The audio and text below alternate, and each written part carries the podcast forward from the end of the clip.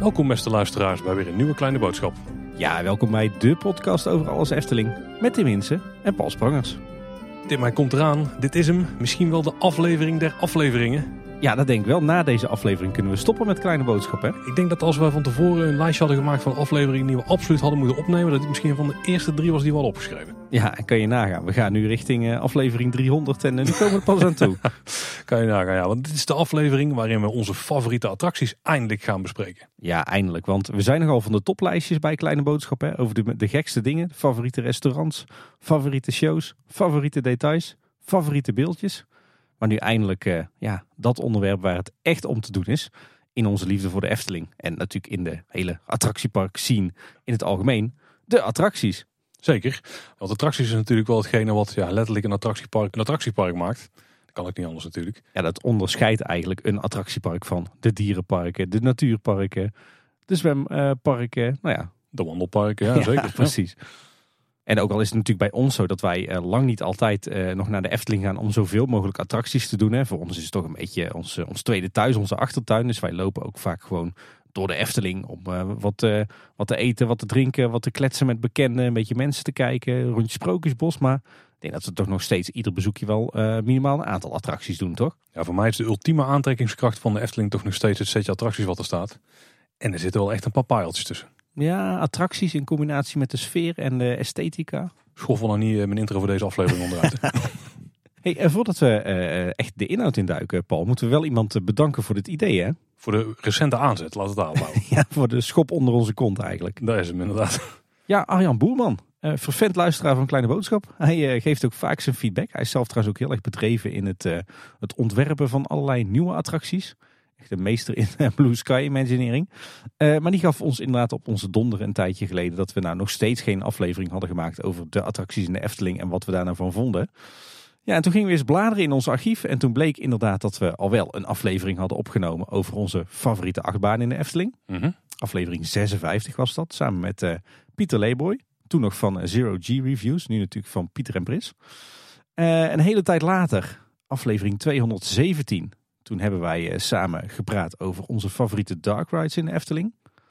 Ja, in aanloop van deze aflevering, nummertje 253, hebben we het gehad over alle andere attracties in de Efteling. Ja, want we hebben echt opgebouwd naar deze aflevering. Want ja, nadat we de achtbanen en de dark rides hadden gehad, bleven er nog steeds een hoop attracties over die niet echt onder een van die noemers vielen, maar wel heel erg de moeite waren om te rangschikken.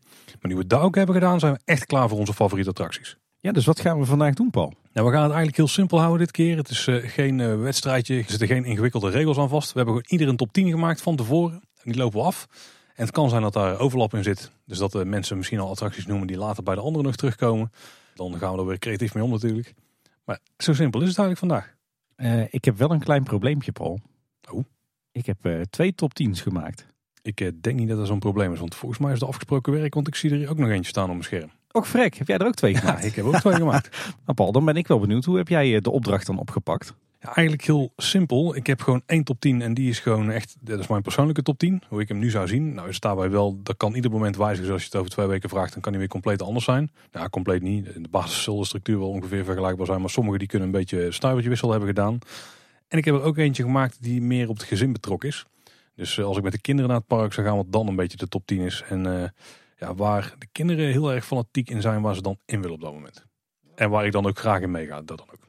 Heb jij het zo aangevlogen? Ik heb het net iets anders aangevlogen, alhoewel ik denk dat onderaan de streep het, uh, het resultaat wel een beetje hetzelfde is. Ik heb één uh, top 10 gemaakt, eigenlijk de top 10 waarmee ik ben begonnen. Is eigenlijk de combinatie van de favoriete achtbanen, de favoriete dark rides en de favoriete infills op een hoop gegooid. Mm -hmm.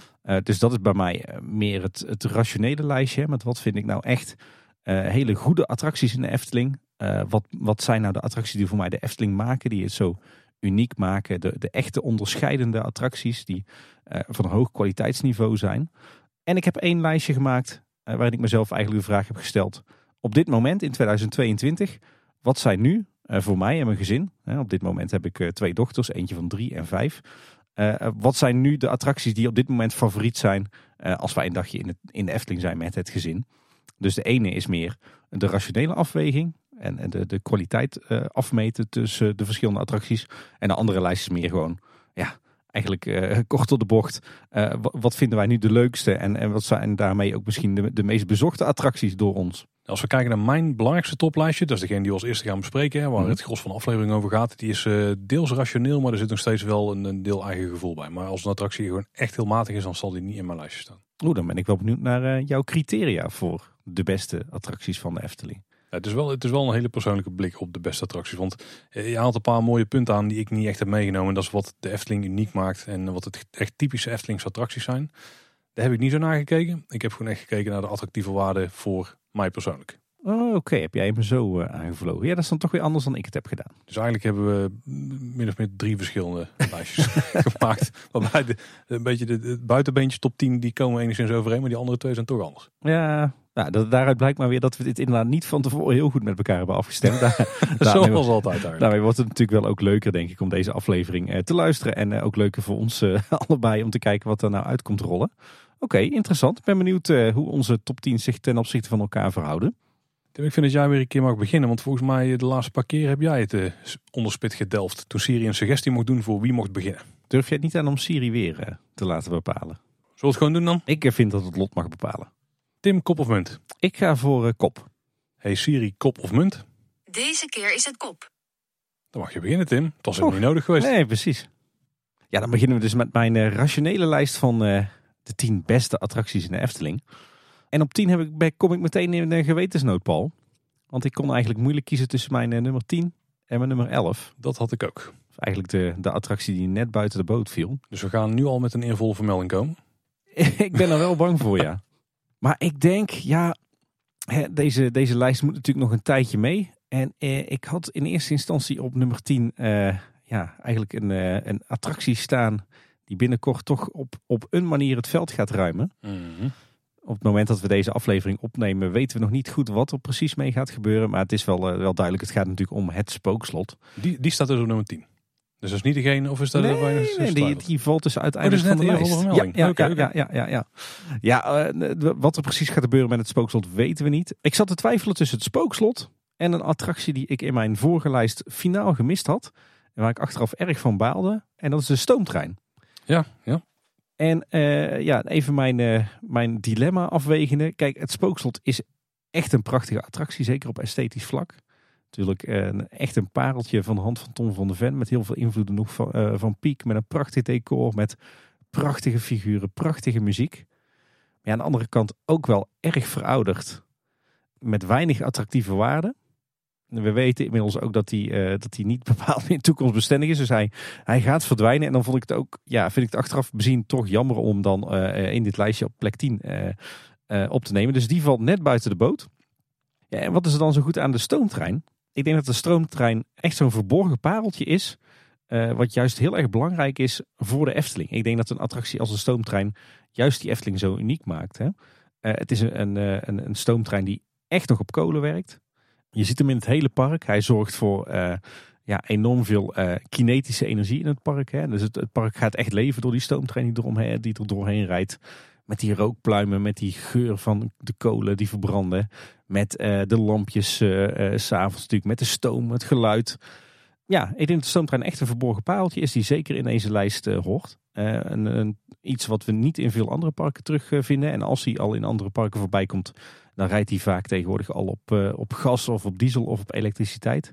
Maar echt een authentieke stoomtrein van, met loks van ruim 100 jaar oud, die nog steeds werkt. Ja, dat is toch echt wel ik vind dat een pareltje en ik eh, ben ook erg blij dat de Efteling eh, de stoomtrein nog steeds in ere houdt. Dus eh, ja, die staat bij mij op plek 10.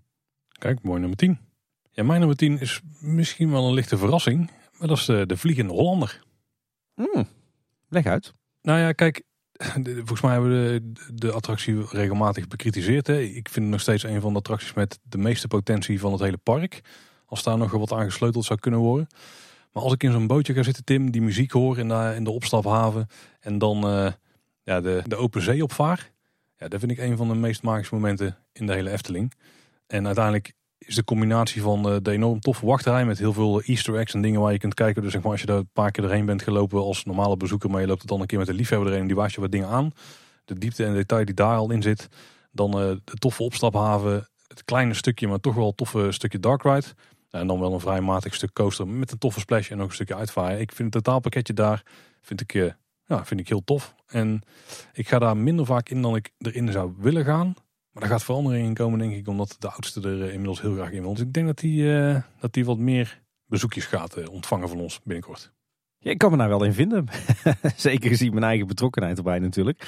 Maar nee, bij mij heeft hij het net niet gered in de top 10. Omdat er wat mij betreft toch best wel wat, wat, wat nog aan schort en beter kan. Maar eh, ja, de attractie heeft inderdaad een enorme potentie.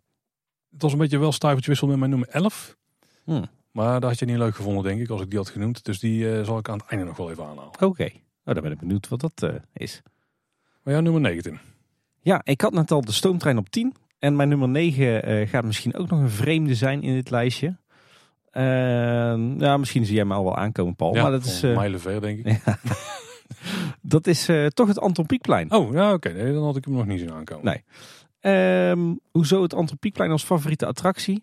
Ja, ik vind dat, het, ik heb het al wel eerder gezegd, maar een fantastisch ensemble. Hè? Met die twee zweefmolens, met die, eh, die verschillende draaimolens, met de vlindermolen. eh, met alle kleine attractietjes. Hè? Denk aan, aan de ganzenhoedster, de kip, de eend, het smitje. eh zwanen kleven aan. Er is op dat, op dat plein, of eigenlijk in dat gebied, is zo ongelooflijk veel te zien en te doen. Eh, heel veel authentieke elementen. Draaimolens die, eh, die vaak al meer dan 100 jaar oud zijn. Ehm, het is heel erg vermakelijk voor het hele gezin. Met name natuurlijk voor de, voor de kinderen. Maar de attracties op het Antropiekplein zijn natuurlijk leuk voor, voor het hele gezin. En voor eh, ouders met kinderen, eh grootouders. En ik denk dat dit ook weer typisch zo'n zo'n attractie is in de Efteling. Die de Efteling echt uniek maakt. Want waar vind je nou nog in, in pretparkland eh, een plein met allemaal van die prachtige molens. Met vaak een, eh, een, een mooie geschiedenis eh, erachter wat gewoon zo goed met elkaar samenhangt. Wat, wat zo mooi is uitgevoerd. Met natuurlijk die geveltjes van de smulpaap en de olijke tweeling. En de suikerbuik op de achtergrond. Met heel veel groen. Met, met, met al die bloembakken. Met, met mooie lantaarnpaaltjes. Ja, dit is gewoon een prachtig geheel. Is heel mooi in, eh, in de zomer hè, als eh, er heel veel bakken en eh, potten in bloei staan. Het is mooi in de winter met die lampionnen en de kampvuren. Het voelt door en door eh pieks. Ondanks dat het natuurlijk een deel van de hand van Michel den Dulk is. Maar goed, dat is, ook, dat is natuurlijk ook alleen maar een pre.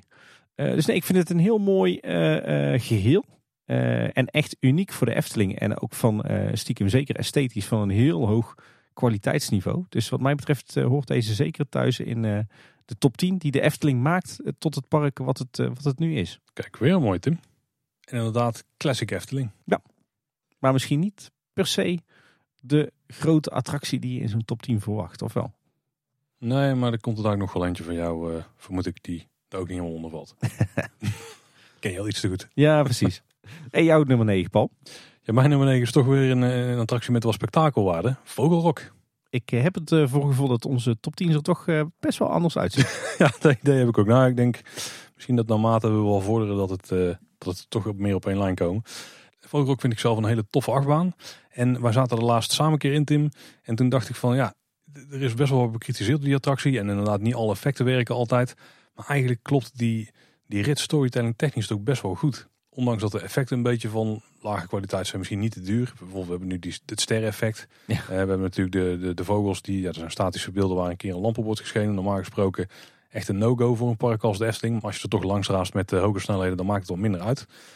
Maar het, ja, ik, ik vind vooral de rit daar heel tof. Het begin van de wachtrij is ook heel tof. Er is verder ook, dit is weer een attractie bomvol potentie. ja, zeker. Maar die zit vooral buiten de rit. Want ik denk dat als je de rit voor een groot deel zo houdt als hij nu is. En de eerste bocht aanpakt voor de lifthill. En dat laatste stukje voordat je weer het station rijdt. Dat die twee stukken eigenlijk de, ja, het minste zijn van de attractie. Maar dat betekent dus dat vanaf lifthill tot de eh, laatste remsectie. Dat het eigenlijk gewoon een, ja, een hele toffe attractie is. Kijk, het is geen eh, Space Mountain, eh, de maan variant. Ik, de, de Franse naam ontschiet mij op dit moment even. Tim, help me. De La Terre à la Lune. Nou, ik heb het toch goed in mijn hoofd, maar ik durf het gewoon niet. Qua hoeveelheid aankleding, maar wat er is en de beweging die je maakt, zo, ja, het klopt gewoon wel. Vogelrok is een van mijn favoriete achtbanen. Die ben ik ook pas later gaan waarderen. En ja, ik zeg dat die in, in de andere lijst eh, komt hij daar ook nog een keer terug. Dat kan ik alvast verklappen, want met de kinderen ben ik hem nog meer gaan waarderen. Ook omdat je er al vrij, snel in kunt en omdat hij niet zo eng is, omdat ja, er zitten geen inversies in en zo. Ondanks dat is hij heel krachtig en het is ook een van de, nou, het is misschien de enige achtbaan in de Efteling waar ik wel eens eh, wat duizelig word. Hmm, ja. Nou, ik moet zeggen, wij zijn er inderdaad laatst eh, weer eens in geweest. Dat was voor mij voor het eerst in lange tijd om...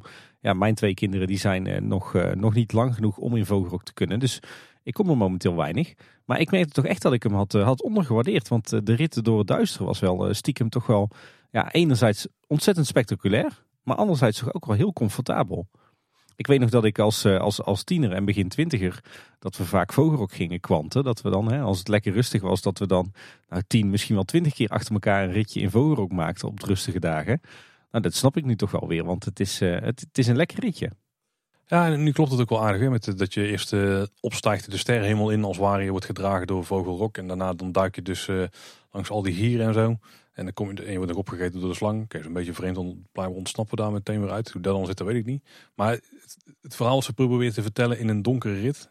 is toch best wel oké. En buiten dat die rit gewoon wat mij betreft heel sterk is. Ja, nummer 9. Bij mij eh, staat hij niet in de lijst, Paul. Maar dat eh, zal je misschien Nee, eh, geen heel verbazen. En nummer 8 in. Ja, bij mij op nummer 8 de eerste Dark Ride van het stel. Droomvlucht. Kijk, Staat voor mijn gevoel eigenlijk nog te laag in deze top 10. Eh, want wat ik zo goed, met name zo goed vind aan Droomvlucht is dat het, eh, het thema zo ontzettend onderscheidend is. Die, die, die droom waarin Ton van de Ven ons meeneemt hè, met, eh, met de verschillende scènes, met de hemelburgten, met de kastelen, met de elfjes, de zomp, Titania, Oberon. Ja, dat is zo'n onderscheidend thema. Dat vind je eigenlijk nergens terug. En als je het al ergens terugvindt in een attractiepark, dan is het vaak in een of andere inferieure kiddie dark ride. En dan is dat bij lange na niet van het kwaliteitsniveau van onze droomvlucht. Eh, maar nee, ik vind, dat een, ik vind Droomvlucht een prachtige attractie. Echt ook weer heel, heel belangrijk voor het onderscheidend vermogen van de Efteling. Hè, omdat hij zo uniek is. En ja, hij is bovendien ook gewoon de, de scènes op zich zijn esthetisch gezien echt gewoon weer prachtig. Prachtig ontwerp van Ton van de Ven. eh, prachtig uitgevoerd door de decorateurs en de vormgevers van de Efteling. Met alle techniekjes van Lex Lemmens. En natuurlijk het transportsysteem in de basis is ook heel bijzonder. Hè? Dat, dat zweven door de ruimte heen. Nou ja, uiteindelijk, eh, we, we kennen allemaal het verhaal van alle technische problemen. En nu uiteindelijk ook een heleboel evacuatieplatformen. Waardoor van dat echte zweven weinig meer over is, eh, jammer genoeg. Maar desalniettemin, eh, toch vooral een hele mooie, dromerige attractie. Met best wel wat spectaculaire elementen erin. Denk aan het Sompenwoud. Een heel tof sfeertje. Prachtige muziek van Ruud Bos. Dus ja, aan de ene kant een hele mooie en unieke attractie. Aan de andere kant, er schorten ook al wat dingetjes aan. Hè. Denk aan eh, de, de meandering. Denk aan het opstapstation. Denk aan de techniek die eigenlijk een te grote eh, rol speelt. Denk toch een beetje aan, aan, aan het, het- moment dat je uitstapt en dat je eh, ja, een beetje wat, wat er nu over is van de Gulden. Dat heeft natuurlijk ook weinig uitstraling. Eh, een mistsysteem dat niet werkt. Nou ja, goed, zo kunnen we nog wel even doorgaan. Maar goed, dit is natuurlijk geen podcast om heel veel kritiek te leveren op attracties. Maar dat is wel waarom die bij mij uiteindelijk op plek 8 terecht is gekomen. Aan de ene kant is hij ontwerptechnisch en qua esthetica is hij prachtig eh, eh, en heel erg onderscheidend. Maar er is ook wel heel veel mis mee. Dus eh, vandaar dat hij bij mij op plek 8 staat. Hij hoort zeker in de top 10 thuis, maar de Efteling heeft inmiddels toch wel heel wat attracties die Droomvlucht ook overtreffen. ja, mee eens. Ja. Dan ben ik benieuwd waar die bij jou in je top 10 staat, Paul. Niet op plek 8. Ah. Ja, op plek 8 staat bij mij ehm, mogelijk verrassend het uh, Lavelaar. Eh, daar, kan ik van zeggen van, oh wat laag. Maar dan snij ik ook mezelf deels in de vingers. Dus dat ga ik niet doen. Ja, nee, Lavelaar hebben we het uh, vorige keer ook al uitgebreid over gehad. Hè. Het is wat mij betreft een typisch Eftelings gebied. Uh, ook heel origineel wat daar uh, wordt uitgebeeld. Ja, het is gewoon een gebiedje waar je lekker kunt dwalen. Een beetje door die huisjes lopen, kijken wat er allemaal voor tafereeltjes zijn. Super veel details daar te ontdekken. Maar het is vooral ook het sfeertje als je daar rondloopt. En ja, de gemoedelijkheid die ook wel past bij het volkje wat zich daar dan uh, huisvesten. Je kan er even tot rust komen als je dan... Oké, okay, we, gaan, we hebben iedere keer toch stiekem een beetje kritiek. Maar als je de geluiden van Europalaan een beetje kunt uitsluiten. Ja. En toch is er wat eh, speelgelegenheid. Dus ook een plek waar wij dan kunnen ontspannen als we daar met kinderen zijn. Toch betrek ik die er weer bij. Dan kun je zelf even op je gemak ergens gaan zitten, een beetje rondkijken. En de kinderen die vermaken zich dan op de wippappen daar of in het glijhuis. Maar het is vooral dat het gewoon een enorm sfeervolle plek is. Dat druipt er bij ieder hoekje waar je daar kijkt gewoon vanaf. Het is gewoon een van de allereerste echt coherente, compacte themagebieden die de Efteling heeft gedaan. Misschien wel een beetje de voorbode van alles wat ze in de toekomst nog willen gaan doen. En de monorail had er dan misschien niet eens bijgehoeven voor dit geheel. Maar toch, hij is er en we doen hem wel eens. En dan is het wel prima. Maar het een beetje af als je er dan door rondloopt. Maar nogmaals, niet te veel bekritiseren nu. Het is gewoon een, heel mooi tof gebied waar ik eh, graag rondwaal. Ja, daar, daar sluit ik dan meteen op aan. Want mijn nummer 7 is het Lavelaar. Oh, kijk. Dus eh, we zijn redelijk gelijk gestemd wat dat betreft. Ja. Nou ja, eh, ook hier weer. eh, het Lavelaar is natuurlijk ook weer een ontzettend unieke attractie. En, en ook weer heel erg onderscheidend. Ja, het, het is wat jij al zei. Het is één grote coherente themawereld. Eh, zodra je binnen de muren van het Lavelaar bent, dan klopt gewoon alles. Hè? Dan word je gewoon echt ondergedompeld in dat verhaal, in die sferen. Ja, dan maar er even een, een niet al te mooie Engelse term aan de haren bij te slepen. Als je het hebt over immersion of immersive theming. Dus het feit dat je, dat je helemaal eh, wordt, wordt opgeslokt in zo'n wereld en dat alles klopt. Ja, dat geldt natuurlijk zeker voor het Lavelaar. Eh, Het is natuurlijk met name iets van de laatste 10, 20 jaar in, eh, in de grote attractieparken om ons heen in de wereld. Maar in het Lavelaar lukte het al in 1990. Nou. Wat ik ook wel tof vind, ook hier weer esthetisch van een hoog niveau. Hè. Als je dan kijkt dat Ton van de Ven, misschien een beetje geïnspireerd door Lui Lekkerland, dat hij zoveel prachtige gebouwtjes heeft vormgegeven met hele organische vormen. Maar dat die vervolgens door eh, Jan Verhoeven en door de timmerlieden van de Efteling eh, toch zijn vertaald in, in kloppende bouwkundige constructies. Die dan ook nog eens heel erg authentiek zijn met heel veel riet en baksteen en hout en, en zink en leidjes en pironnetjes. En dan gaan ze maar door. De kleine boodschap bingo kaart die loopt weer vol. Ja, prachtig. Zoveel details, zoveel leuks te zien. Heel veel knipoogjes erin. Hè. Er zit best wel wat subtiele humor in. Ook wel maatschappij kritisch, hè? want de laven waren al vegetariër in 1990. Kan je nagaan hoe dat ze eh, voorliepen op, eh, op de mensen. Eh, ze waren ook al heel erg bezig met het milieu. Natuurlijk een heel krachtig en origineel verhaal. wat we natuurlijk kunnen horen in het, in het Loerhuis. Maar wat ook op allerlei andere manieren in de loop der jaren naar buiten is gebracht. Ja, en verder, eh, dat, dat is gewoon zoveel leuks te vinden. De, de, de landscaping is prachtig. Eh daar is echt heel veel zorg aan besteed eh, in, in het dorpje. Eh, dat watertje wat er doorheen kabbelt. Eh, al die speelgelegenheden die, die er zijn verstopt. Denk ook aan de stapstenen. Denk aan Lijn Zweefhuis met, met de Wiebelbruggen. Ook van die leuke kleine geintjes. Hè, zoals dat lampje bij de Gebroeders Elektriek wat je kan activeren. Eh, het, het waterrad bij, eh bij Brouwhuis. Ook weer qua kinetische energie zit het ook weer ontzettend goed in elkaar. Eh, heel veel laven die prachtig zijn vormgegeven. Niet alleen in de huisjes, maar ook buiten verspreid in het dorp. Ja, eigenlijk als je er zo bij nadenkt, deed de Efteling hier in 1990 al heel veel. Wat tegenwoordig pas echt de standaard is hè, bij het ontwerp van themagebieden. Ja, kortom, echt weer zo'n zo'n uniek pareltje voor de Efteling. Deze staat om die reden ook bij mij eh, in de top 10. Dat die Ja. vrij niks voor de Efteling. Erg vaak bejubeld, ook binnen kleine boodschap. ja, Misschien niet, eh, niet helemaal een verrassing daardoor. Ja, Paul, ik heb mijn eh, nummer 7 al aan jouw eh, nummer 8 geplakt. Maar dan is het nu tijd voor jouw nummer 7. En mijn nummer 7 is eh, Piranha. Die had ik wel verwacht in dit lijstje bij jou, ja. Ik had hem een jaar geleden misschien nog niet verwacht. Of anderhalf jaar geleden, denk ik. Maar Piranha is weer mijn top 10 lijst inkomen denderen. Want ja, het is een grote attractie, maar het is ook een grootste attractie. Het is niet, hij is niet heel subtiel, zeg maar. Als je er naar gaat kijken hoe lomp die attractie eigenlijk is aangelegd. En ook wat je daarvan meekrijgt tijdens de rit. Dan is dat echt enorm tof. Ik vind het ook tof dat er echt een soort Piranha themagebiedje ook is gemaakt. Vooral aan de achterkant van de attractie. Een heel tof eh, stuk om doorheen te lopen. Maar gewoon de rit zelf, ja, ik heb de vorige keer ook al verteld. Hè, het is denk ik de beste attractie om met een groep eh, bekenden te doen. En eh, ondanks dat het qua rapids een vrij tamme is op grote delen in ieder geval. Zijn alle effecten die erin zitten en de uniekheid ook van de brede stukken. En het feit dat je kunt inhalen en echt dat je, dat je die rustmomenten afwisselt met de actiemomenten. Vind ik het een, eh, een hele toffe logvloem. Die dus nogmaals met de groep vooral heel tof is. Omdat je dan continu in spanning zit wie er nou weer geraakt gaat worden. De volgende golf of, eh, of straal water die de boot inspuit. Ik, ik denk ook dat de, de revisie van een aantal jaar geleden met de, de kwelbeelden erbij. Dat die hem eh, nog een, net een tandje omhoog heeft getrokken. Ook die interactiviteit met de kant niet op een vervelende manier. Hè, zoals Eurostrekken, zoals ze nog wel eens een andere park willen doen. Ja, Dat die, eh, die ook heel erg helpt. En nogmaals, ik denk dat, we, dat je echt niet moet onderschatten hoe groot die attractie is. Met een enorm opstapstation, die enorm lange tunnel. Echt voelt onnodig lang. Ik weet ook helemaal niet waarom die zo lang is. eigenlijk. Er zit helemaal geen reden aan, of wel? nee, volgens mij niet, nee. Gewoon omdat het kon. Stukje spektakel toch ook wel, denk ik. En al die grote rotspartijen. Want dit is heel lang de, nou misschien nog steeds wel de attractie met het meeste rotswerk van het hele park. Terwijl een Fantasieland daar eh, hele gebieden mee vol zit. Ja. En, en de aankleding rondom de baan die helpt dan ook nog eens mee. Nou, en, en, oh, mag ook niet vergeten. Het lichtplan in het donker. Ook heel tof daar. Zeker. Ja, en ik denk dat dit van alle River Rapid rides die ik ken eh, over de wereld, dat dit toch ook wel eh, de topcategorie is qua thematisering. Ik denk dat er weinig rapids zo goed gethematiseerd zijn als de Piranha. Ja, Disney en Universal hebben nog wel een paar aardige. Maar Ja. vooral de vorm gekozen met het thema. Het voelt zo natuurlijk, hè? Dan weet je dat, dat, dat Azteekse thema bij zo'n River Rapid Ride. Nou, we zijn er ook mee opgegroeid. Maar zeker die toevoeging van die kwelbeelden maakt het al iets Ja. logischer. Al kunnen ze misschien nog verder doortrekken, die eh, thema en dat steltje. Ja, volgens mij al genoeg bejubeld in onze infill-attractie. Hoewel infill, hè. Dat was al een vrij matige categorisering. Nee, eh, Piranha echt een eh, toppertje wat mij betreft. Ja, hij staat bij mij niet in, in deze top 10. Eh, Of die in de andere top 10 staat, dat is nog even een verrassing. Nou ja, Oeh. voor de mensen die vaker eh, Kleine Boodschap luisteren, zal er wel meevallen. Maar eh, nee, wat ik ook, ook zo goed vind aan Piranha, is, is dat hij best wel spectaculair is voor een waterattractie. Je hebt hier enorm veel vrijheid natuurlijk in. Hè? Vaak zijn, zijn waterattracties in pretparken, die hebben echt zo'n vaargeul waarin je een beetje ronddobbert en je kan maar één kant op.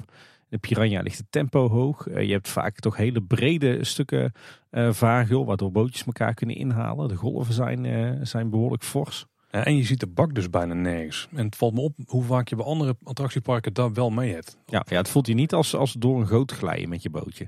Nee, nee, het is echt een gebied waar je erheen gaat. Terwijl eh Hellendoorn heeft er volgens mij een die in Team Park Science ook zat. Ja, daar ga je gewoon echt letterlijk door een bak heen. Maar in heel veel andere rapids kun je de bakranden ook gewoon zien zitten.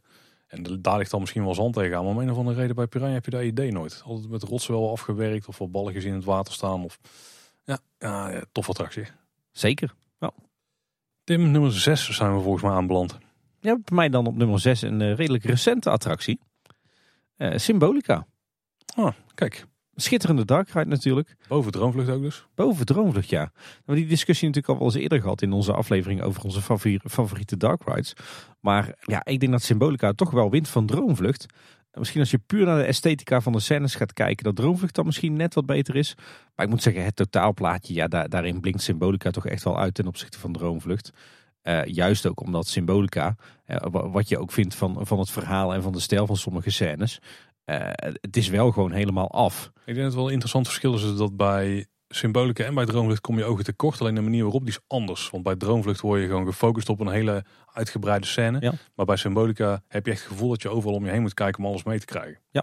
Ja, precies. En, en waarbij, waarbij Droomvlucht de techniek eh, eh, heel erg overheerst, staat bij Symbolica de techniek heel erg ten dienste van de beleving. Hè? Je staat helemaal niet stil bij die, die techniek. Je stapt wel in die fantasievader, maar daarna word je echt ja, meegevoerd tot dat paleis. Dus in die zin is het transportsysteem daar heel erg ondergeschikt aan, aan de beleving. En ja, wat mij betreft, ik ben ook heel erg blij dat ze uiteindelijk voor dit transportsysteem hebben gekozen. En niet voor die, die enorme armen met dat, eh, dat KUKA-systeem zoals we dat kennen uit, eh, uit de Harry Potter attractie in eh, Universal. Ja, daar daar leek er helemaal niet op overigens. Want daar zit je met z'n vieren naast elkaar. En bij het, Q- of bij het VCOMA systeem volgens mij met 21 mensen op de tribune. Of 22 of zo. Ja, dat is een flinke bak, ja.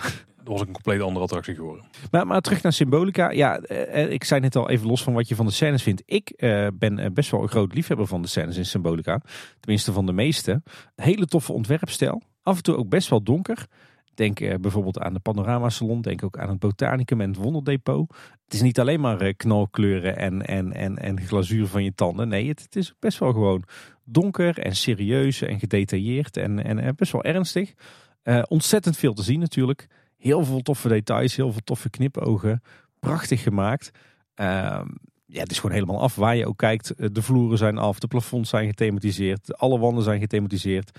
Eh, de installaties zijn, zijn netjes weggewerkt. Eh, alles klopt gewoon. De muziek, prachtige muziek gecomponeerd voor iedere scène weer anders, maar het loopt wel allemaal synchroon. Ja, ik, ik moet zeggen, een bijzonder mooie, sfeervolle attractie. Ook een eh, best wel mooie buitenwachtrij. Mooie gevel natuurlijk. Eh, mooi hoe dat eh, ja, toch een beetje het Disney kasteel van de Efteling is geworden. Absoluut een top dark ride. En als je dan bedenkt dat dit in 2017 is neergezet. In een tijd waarin toch door zo'n beetje iedere expert werd geroepen dat de dark ride wel passé was. In ieder geval de dark ride waarin je niet hoefde te schieten. ja, toen was daar ineens toch Symbolica. Ehm, een beetje geïnspireerd natuurlijk op Mystic Manor. Maar ik denk dat Symbolica wel echt de doorstart is geweest van de moderne dark ride. Ik denk dat de Efteling hiermee echt wel eh, lef heeft getoond. Eh, en, en, en ja, Symbolica werd natuurlijk zo positief ontvangen.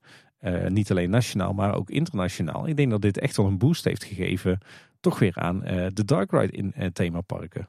Ik zag laatst ook een video dat eh, Symbolica de beste dark ride van Europa was. Iemands mening natuurlijk. Maar ja, dat is hoe buitenlandse bezoekers het vaak zien. Nou ja, ik denk als je kijkt naar, naar een ruimte als het observatorium, of het botanicum, of het wonderdepot. Nou, dat, is, dat is echt van, van een Disney niveau. Van, van, van afwerking, van details, van, van muziek, van belichting. Eh, en ook nog eens ontzettend origineel. Want ook hier, net als bij, bij, bij Droomvlucht of, of een Lavelaar, ook dit is weer een thema wat je natuurlijk verder nergens anders terugvindt. Hè, eh, Pieks is het natuurlijk niet op een aantal uitzonderingen. Eh, na misschien er zitten misschien in de verste verte wat piek-invloeden in. Eh, maar toch voelt het wel best wel Eftelings. Ja. En heel uniek. Dus eh, nou ja, wat mij betreft hoort die zeker eh, in deze lijst thuis. Ook weer een hele onderscheidende attractie. En dat voor toch een vrij moderne attractie. Spoilers, ik ben het daar eh, mee eens. Kijk. Maar mijn nummer 6 is het niet.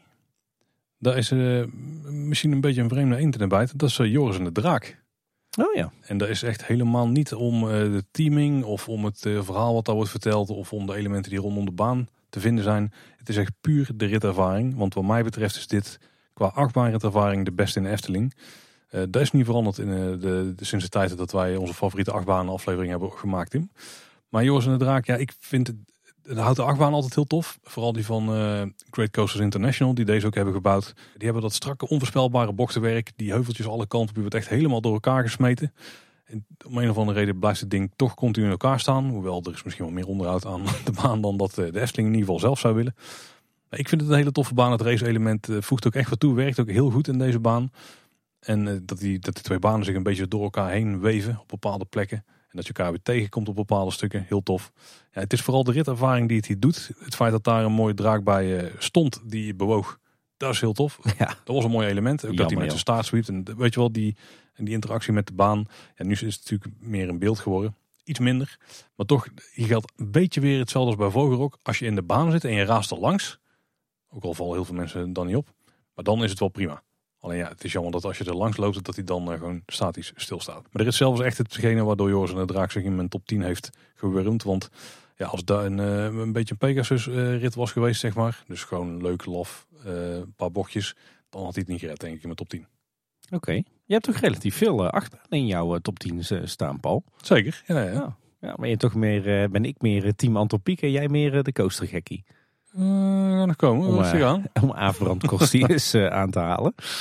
Kom nog goed, kom nog goed. En nummer 5 zijn we volgens mij, hè? Ja, klopt inderdaad. Ja, dan, dan, dan kom ik denk ik toch weer uit bij de meest vreemde eend in de bijt. En degene waar ik in de vorige aflevering, namelijk die over infills, uitgebreid over heb lopen oreren. Stoomcarousel. Inderdaad, Ja, ja, ja. de stoomcarousel. Hij staat mooi in het midden van mijn lijstje. Ja, ik heb het de vorige keer al uitgebreid toegelicht. Hè. Maar ja, wat mij betreft is het echt ook weer een pareltje in de Efteling. Een stukje, een stukje cultureel erfgoed van eh, 125 jaar oud. Nog steeds in zo'n mooie staat. Eh, zo goed onderhouden door de Efteling. Eh, en niet alleen dat, hè, want de Efteling is geen museum. Maar het is stiekem ook een ontzettend eh, fijne, best wel spectaculaire attractie. Die heel hard gaat. Leuk voor het hele gezin. Hoge herhaalwaarde. Ja, de, de, de waardering komt denk ik vooral vanuit dat, dat stukje nostalgie. Eh, maar zeker ook dat ik het eh, heel bewonderenswaardig vind dat, dat een park als de Efteling zoveel liefde en aandacht en, en uiteindelijk ook geld steekt in het behoud van zo'n stukje eh kermisnostalgie. Want ja, er zijn toch maar weinig, weinig plekken op de wereld waar we nog een, een saloncarousel terugvinden. Laat staan en dat die ook nog daadwerkelijk werkt en dat die ook echt gewoon dag in dag uit wordt geëxploiteerd. Laat ik dan een vraag stellen, Tim. Hij staat bij jou op nummer 5. Boven een paar grote attracties als Droomlucht en Symbolica. En waarom staat hij dan daarboven? Ik denk juist eh, vanwege die uniciteit, juist vanwege dat onderscheidende. Hè? Want, want voor mij, ik moet zeggen, eh, nu ik er zo over nadenk, eh, als ik een titel zou moeten geven aan deze top 10, dan zijn het voor mij echt de 10 beste attracties van de Efteling. Dus dat zegt nog, nog- niet per se eens zo heel veel over hoe graag ik er wel of niet in ga. Eh, het, het is met name die, die rationele afweging van, eh, van is iets nou goed of niet. En wat bij mij dan vooral eh, belangrijk of een grote rol speelt, is wa- wat zijn nou echt die onderscheidende attracties in de Efteling? Wat maakt de Efteling nou Efteling? En wat maakt de Efteling nou zoveel anders en zoveel mooier dan andere parken? En, en dan zijn het juist dit soort pareltjes die je niet bij andere parken terugvindt. En waar, waar je ziet dat Efteling toch een bijzondere keuze maakt. Ja, die maken voor mij eh, de Efteling tot wat de Efteling is. Kijk, en, en, en natuurlijk een, een Symbolica en een Lavelaar zijn ook van die pareltjes. Maar ja, de stoomcarousel is denk ik vanuit zijn, zijn, zijn, zijn lange historie... en het feit dat de Efteling eigenlijk de misschien wel vreemde keuze heeft gemaakt als attractiepark... om, om, om zoiets te koesteren, dat maakt hem zo bijzonder. En dat geeft hem bij mij zo'n eh, zo'n hoog plekje op de lijst. Zijn niet stiekem de schilderijen die rondom de salon hangen. Ook, ook. Ik ben benieuwd naar jou, eh, nummer 5, Paul. Ja, die is bij jou al langsgekomen, Tim. En dat is eh, Droomvlucht. Oh, kijk. Er staat er iets hoger. Eh, Droomvlucht, ja, je hebt hem net al eh, eh, mooi beschreven, Tim. Maar ja, het is Dark Ride met enorm toffe scènes. Ik beoordeel hem ook vooral vanaf het moment dat je met het voertuig omhoog gaat. En vlak voordat je weer het station indraait. Want alles daarbuiten genoeg op aan te merken. Ja. Maar daar gaan we nu even niet doen. Nee, maar het zijn eh, ook maar een aantal scènes. Ik denk dat je na de rand niet eens door hebt als je mensen vraagt van hoeveel scènes ben je nou erheen gegaan. Ik denk dat mensen echt het idee hebben dat ze door zeven, misschien wel acht scènes zijn gegaan. Want het zijn er maar vijf. Ja. En de reden dat mensen dat gevoel hebben is omdat ze gewoon zo gedetailleerd zijn dat er zoveel te zien is. Dat ze stilistisch ook heel interessant zijn. Dat als je er trouwens van dichtbij naar gaat kijken, dat de, de, de stijl op zich nog wel meevalt. Ik denk als je namelijk de, de hemelburg te ziet van dichtbij, dan is het vrij kitscherig. Maar het komt gewoon heel tof over in zo'n donkere ruimte. Nou, het hoeft nog niet eens van dichtbij te zijn. Ik denk als de werkverlichting aanstaat, Ja, dat, dat de illusie al weg is hoor. De, de verlichting daar en vooral de afwezigheid van heel veel eh, licht, ja, die werkt gewoon heel goed. En uiteindelijk bouw je heel de rit een beetje op en je voelt wel dat er iets aankomt. Misschien onbewust, omdat je steeds een beetje omhoog gaat. En dan die payoff in het Somperwoud is een van de meest originele stukjes Dark Ride ter wereld. Zeker, ja. En voor mij ook echt een hoogtepunt van de ride. Hoewel het Somperwoud qua scène dan misschien een van de minst in- eh, interessant is. Maar ik denk dat het evenwicht daardoor best wel goed is. Nou ja, misschien is er niet heel veel te zien, maar ik vind hem qua sfeer wel een van de hoogtepunten in de attractie. De sfeer die ze daar wegzetten. Zeker als het allemaal werkt. Hè. Als je de regen hebt en een, eh, een dik pak mist. En dat hele donkere muziekstuk van Ruud Bos erbij. En dan eh, die vaart waarin je naar beneden dendert. Het geeft wel echt zo'n ja, een beetje spooky, naargeestig, eh, beangstigend gevoel. Dat ook zo'n zomp een flink plezier aan maken onder in de plas. Dat is voor een zomp zijn dat natuurlijk de ideale omstandigheden. Ja. De muziek inderdaad, je had hem net al aan. Dat is ook wel echt een hoogtepuntje van de ride. Maar ook hoe ze toch een soort soundscape al in de ride hebben zitten. Bijvoorbeeld als je de eerste keer omhoog gaat. Dat je die, eh die bastoon hebt die continu daar staat. En die loopt dan over in de muziek. Die draait dan in een loopje. Maar dat is al een heel slim trucje wat ze daar hebben toegepast. En ik vind het ook heel tof dat je... Je hebt soms echt van die diorama scènes. Waar je dus van een afstand naartoe kijkt. Terwijl je op andere plekken meer door één op één schaalomgevingen gaat. Bijvoorbeeld de Elvertuin en het Wonderwoud. En het Somperwoud aan het einde dan weer. Dus die afwisseling daar is ook best goed. En de scènes zijn heel groot. Hou ik er altijd van in eh Dark Rides natuurlijk. Eigenlijk is het ook een hele artistieke attractie als het Oh ja, zeker. Ja. En ik denk dat ik het daar heel even bij moet houden nu, Tim. Nou ja, eigenlijk vergeten we allebei nog een heel belangrijk element. Ik heb er mijn vrouw aan te danken. Dat telt bij mij niet mee in de scoring. hier. En valt me weer tegen van je, Paul. Eh, we zijn bij nummer 4 beland. Ja, bij mij eh, ehm, misschien wel verrassend dat hij zo hoog staat. Maar eh, hij hoort toch zeker op plek 4. Een hele recente attractie ook weer. Maar wel een verdomd goede recente attractie. Baron 1898. Ah, kijk. Ook alles bejubeld bij Kleine Boodschap. Ja, waar hebben we het niet over gehad de afgelopen 250 plus afleveringen. Ja, waarom Baron 1898? Ik denk dat de Efteling hier eh, heel recent heeft laten zien hoe ontzettend goed ze eigenlijk zijn in het ontwerp eh, en het aankleden van ja, redelijk standaard van de plank attracties. Je ziet dat de Efteling na het eh, debakel bij Droomvlucht en later natuurlijk bij de Vliegende Hollander dat ze hebben gezegd we gaan zelf geen attractietypes meer ontwikkelen. We kopen ze wel van de plank. Aan de ene kant denk je dan misschien, hè, jammer. Want eh, ja, eh, zelf een attractie ontwikkelen. eh, dat is, is misschien nog wel net dat beetje beter. Hè, want dan ben je nog unieker. Maar ik denk dat de Efteling zeker bij de Baron heeft laten zien dat dat echt geen handicap hoeft te zijn. Integendeel, daardoor hadden ze, hadden ze natuurlijk alle tijd en ruimte en geld om dit ontzettend goed aan te pakken. En ze hebben hier bij Baron 1898 natuurlijk een prachtig staaltje immersive theming neergezet. Hè. Mhm. Natuurlijk een heel sterk verhaal. Met ook weer een, eh, een historische achtergrond. En ook een beetje een, een lokale achtergrond. Eh, prachtig gebouw. Natuurlijk in mijn favoriete Jugendstil. Ehm, heel erg tegen het, het, de echte architectuurstijl aan. Maar toch ook een klein beetje fantasierijk. Hele toffe voorshows. Prachtige muziek weer. Met name de wat, wat donkerdere stukken van, eh, van René Merkelbach. Ja, en, en ook als je kijkt naar de achtbaan zelf. Ik bedoel, een achtbaantrack in, in piekblauw eh, schilderen. Dat is natuurlijk al goud. Eh, maar dan ook Geen zo'n... goud. Nee, ja, dat is waar. goud speelt dan wel weer natuurlijk een belangrijke Ja, rol het verhaal. Ja. Eh, maar, maar ook zo'n zo'n zo'n schachttoren. Hè, waar normaal gesproken een lifthill natuurlijk een heel saai, lelijk stukje achtbaan is. Is het hier een beetje het centerpiece geworden. Hè? Ja, niet alleen dat, het is gewoon echt een constructief element van het geheel. Wat je zegt, het, eh, het, is, een goed voorbeeld van hoe ze een standaard attractie mooi hebben kunnen aankleden. Maar in dit geval is de aankleding is de achtbaan. Ja. En Dat is echt super sterk gedaan. Ja, ja, en dat ze ook eh, B&M zover hebben gekregen om daarin Ja. mee te gaan. Hè? Want het is zeker geen standaard B&M ontwerp. Ja, en ook de manier hoe dus de liftschacht werkt. Want die moest die vorm hebben van, een, eh, ja, van zo'n mijntoren die je ook kunt zien in Limburg en, eh, en in delen van Wallonië en zo.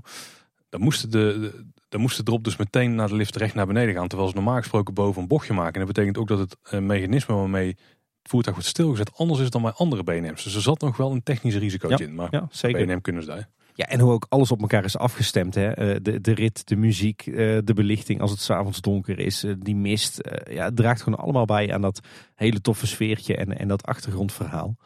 En wat ik ook heel tof vind aan Baron 1898, is dat het best wel een serieus verhaal is. Nou, het verhaal is zich nog best wel eh, fantasierijk, maar de uitbeelding is zo serieus. Hè? Als je kijkt naar, naar de verschillende voorshows, eh, de inrichting daarvan, van zo'n zo'n zo'n kleedkamer en zo'n loonlokaal, dat, dat, dat schurkt echt aan tegen het historische correcte. Hè? En toch is het tegelijkertijd is het alweer heel fantasierijk door de, door de toevoeging van, van de witte wieven bijvoorbeeld. Maar het voelt allemaal zo echt. En ook het gebouw, wat jij al zei, de, de, de, de schachttoren is ook echt de lift. Maar zo is het gebouw, eh, het is ook niet echt, niet, eigenlijk geen decor. Hè. What you see is what you get. Het is gewoon een staalconstructie met metselwerk eh, en sheddaken. Eh, het is niet zo dat er een loods wordt neergezet die aan de binnenkant leuk wordt aangekleed en aan de buitenkant leuk wordt aangekleed. Wat we natuurlijk in heel veel andere pretparken zien en wat we ook op best wel veel plekken in de Efteling zien. Nee, hier is het gebouw, is meteen ook eh, eh, het thematische gebouw. Dus ja, weet je, deze attractie klopt gewoon voor de volle 100%. Ik heb- heb er nog lang over nagedacht, maar ik kan echt helemaal niets aanmerken op Baron 1898. En ja, wat mij betreft is dit echt ook weer zoals we de laatste tijd al vaker hebben aangehaald. Maar dit is echt een attractie die voor mij een, een, een dikke 10 krijgt. En die echt dat moderne eh, Efteling kwaliteitsniveau heeft. Ja. En, en trouwens ook, ook hier weer ontzettend uniek natuurlijk. Zeker, ja. Nou, daar daar houden we het even bij, Tim. Want eh, Nou, ik voel, hem, eh, voel aan mijn water dat die bij jou ook eh, misschien nog wel terugkomt. Nou, we gaan eerst naar eh, nummer 4. En ik, ik kijk even naar mijn voeten, Tim. Er lag net nog een mooi grasmatje, maar die is echt volledig weggemaaid. Dat is Symbolica. Ah. Die staat mij iets hoger. En dat heeft eigenlijk te maken met alle redenen die jij net noemde. Het is een, een attractie die ook van voor tot achter gewoon helemaal klopt. Waarbij de scènes echt enorm gedetailleerd zijn. Enorm tof ook om gewoon doorheen te, ja, bijna zweven. Ik denk dat de naam Fantasievader best wel goed is gekozen. Fantasie Ja. Had ook bijna wel gemogen. Want eh, toen je het net vertelde, ik had er eigenlijk nooit zo bij stilgestaan. Maar zeker in vergelijking met Droomvlucht. Ik denk dat daar ook uiteindelijk de reden is geweest dat deze net een tikje hoger komt. Is dat het ride systeem echt volledig ondergeschikt is eh, aan de ervaring die je daar hebt. Terwijl bij Droomvlucht ontkom je daar gewoon niet aan. Dus je hebt altijd het piepen van die bandjes en eh, het hijgen en puffen van al die cilindertjes die overal bezig zijn. En bij Symbolica is er gewoon nergens. Het is ook misschien de muziek die het op tactische plekken overstemt. Maar ze hebben daar zo over nagedacht. Het is zo doordacht, zo goed uitgewerkt, zo goed uitgevoerd. Ik ga daar met heel veel plezier in. En ik hoor mensen, eh, ook heel veel liefhebbers, die ja, misschien toch wel een beetje minachtend doen over Symbolica. En eh, wij zelf hebben het al een keer gezegd, maar ik denk dat je die attractie meer gaat waarderen als je, als je er zo een keer of nou, misschien acht tot tien in bent geweest. En dan hem steeds weer opnieuw gaat ervaren. Want dan komt die waardering echt, echt heel erg. Want het eerste paar keer was, was ik gewoon overrompeld. En toen dacht ik op een gegeven moment van, ja, nou oké, ja, nou, nou ken ik het denk ik wel. Maar dan op een gegeven moment komt die omslag dat je, dat je er zo aan gewend bent geraakt... en dat je hem op een heel andere manier in één keer gaat, gaat waarderen. En daardoor staat hij bij mij ook eh, vrij hoog. Het helpt ook enorm dat het een attractie is waar je met het hele gezin in kan. En dan heb je ook nog zo'n verrassing, niet meer voor ons. eh, En even misschien oren dicht als je er nog nooit in bent geweest, maar van de voorshow. Dat is, dat is ook een momentje in eh attractiewereld waar zeker mensen van, die niet zo vaak in de Efteling komen, als die dat meemaken, dan staan ze gewoon echt versteld van wat ze daar zien. En het is zo onverwachts, zeker door de indeling van die ruimte, een eh, heel sterk staaltje attractieontwerp. Ja, het, het verhaal en hoe dat gepresenteerd wordt, ja, is van alles op aan te merken. Maar ik denk dat op een gegeven moment ook ondergeschikt raakt als je er zoveel in gaat. En misschien is daar ook wel het punt dat je dan gewoon vergeet wat het verhaal is. En gewoon vooral bezig bent met wat je ervaart en met de omgevingen waar je erheen gaat. En eh, nou, Symbolica heeft zich genesteld op eh, plek 4 in mijn top 10 op dit moment. Uh, staat er toch wel vrij stevig. Ja, daar kan ik het alleen maar mee eens zijn, Paul. Ja, Tim, plek 3 zijn we aangekomen. Ja, ik heb stiekem al een beetje zitten, zitten, zitten, nadenken of ik al kan herleiden hoe jouw top 3 eruit ziet. Maar het kan haast niet anders dan dat die van ons redelijk overeenkomen. Nee, dat is trouwens helemaal niet waar. Nee, er zit Nee, één nee, nee, afwijking in. Er zit één afwijking in, ja, Ja. inderdaad. Ik denk dat ik namelijk redelijk goed weet wat jouw top 3 is. Ik weet niet in welke volgorde, Maar ik weet wel exact wat erin staat. Ja, ik bij jou ook wel. er zit inderdaad een kleine afwijking in, maar eh, we verschillen denk ik niet heel veel van elkaar. Nee, ja, bij mij op nummer drie, ja, toch een, eh, een gouden oude, een guilty pleasure. Ook weer een, een, een toppertje. Guilty pleasure, ja? Eh, niet voor mijzelf, maar misschien in het attractieaanbod Oké. inmiddels. Villa Volta. Zeker, ik had hem verwacht, ja. ja. Ja, natuurlijk een, een, een typische m- Oh, wow, zo is hij ooit bedoeld. Maar eh, het is zoveel meer dan een invul, hè? Ja, zeker. Ja, kijk, deze was dus degene die bij mij op nummer... Ja, had ook op nummer 10 kunnen staan. Maar dan net niet geworden. Maar dat kan morgen wel anders zijn. Dit is zo'n stuivertje wissel eh, situatie. Maar jij hebt daar eh, veel meer liefde en nostalgie nog voor dan ik. Dus ik had hem zeker verwacht in jouw top 10. Ja. Nummer 3, ja, ja vrij Ja. hoog. Ja. Ja, ik, ik wist wel inderdaad. Ik wist dat wij over Villa Volta net wat anders dachten. Maar eh, nee, ja, dit, dit is wat mij betreft. Hè, we, hebben het al gehad over Bron 1898. eh, en over Symbolica, die gewoon 100% kloppen. En, en, en ja, wat gewoon van het topniveau is. Eh, dat geldt wat mij betreft zeker ook voor Villa Volta. Al heeft het dan destijds daar natuurlijk al wel een klein beetje toe, toegeslagen. Maar het gaat mij dan ook meer om het, het hele verhaal erachter. Als je kijkt naar Villa Volta. het is natuurlijk een, een, een behoorlijk oud attractietype. Hè? Het draaiende huis. Ehm, bestaat, als ik het goed zeg, al sinds begin 20e eeuw. Eh, Ochtend in Pretparkland heeft daar laatst nog een, eh, een hele interessante eh, aflevering over gemaakt.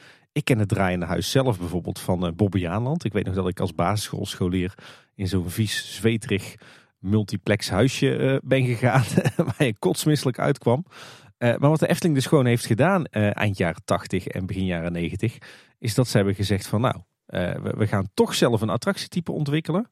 Nou ja, we gaan eigenlijk een, een, een stokoud attractietype helemaal nieuw leven inblazen. En ze hebben gewoon in eigen huis, met een klein beetje hulp van VComa, hebben ze gewoon een nieuw attractietype ontwikkeld. Het Madhouse, wat een, een heel succesvol attractietype is geworden, eh, zeker hier in Europa. Eh, en als je dan kijkt naar alle Madhouses die er zijn, ja, dan is, zijn alle pretparkliefhebbers het erover eens. Villa Volta is toch wel het beste Madhouse. En eh, dat begint natuurlijk al bij het verhaal. Het, verhaal is, het, is zo organisch hoe eh, het verhaal over Hugo van der Loonse Duinen en het vervloeken van zijn huiskamer, hoe dat aansluit op zo'n draaiend huis. Het klopt gewoon.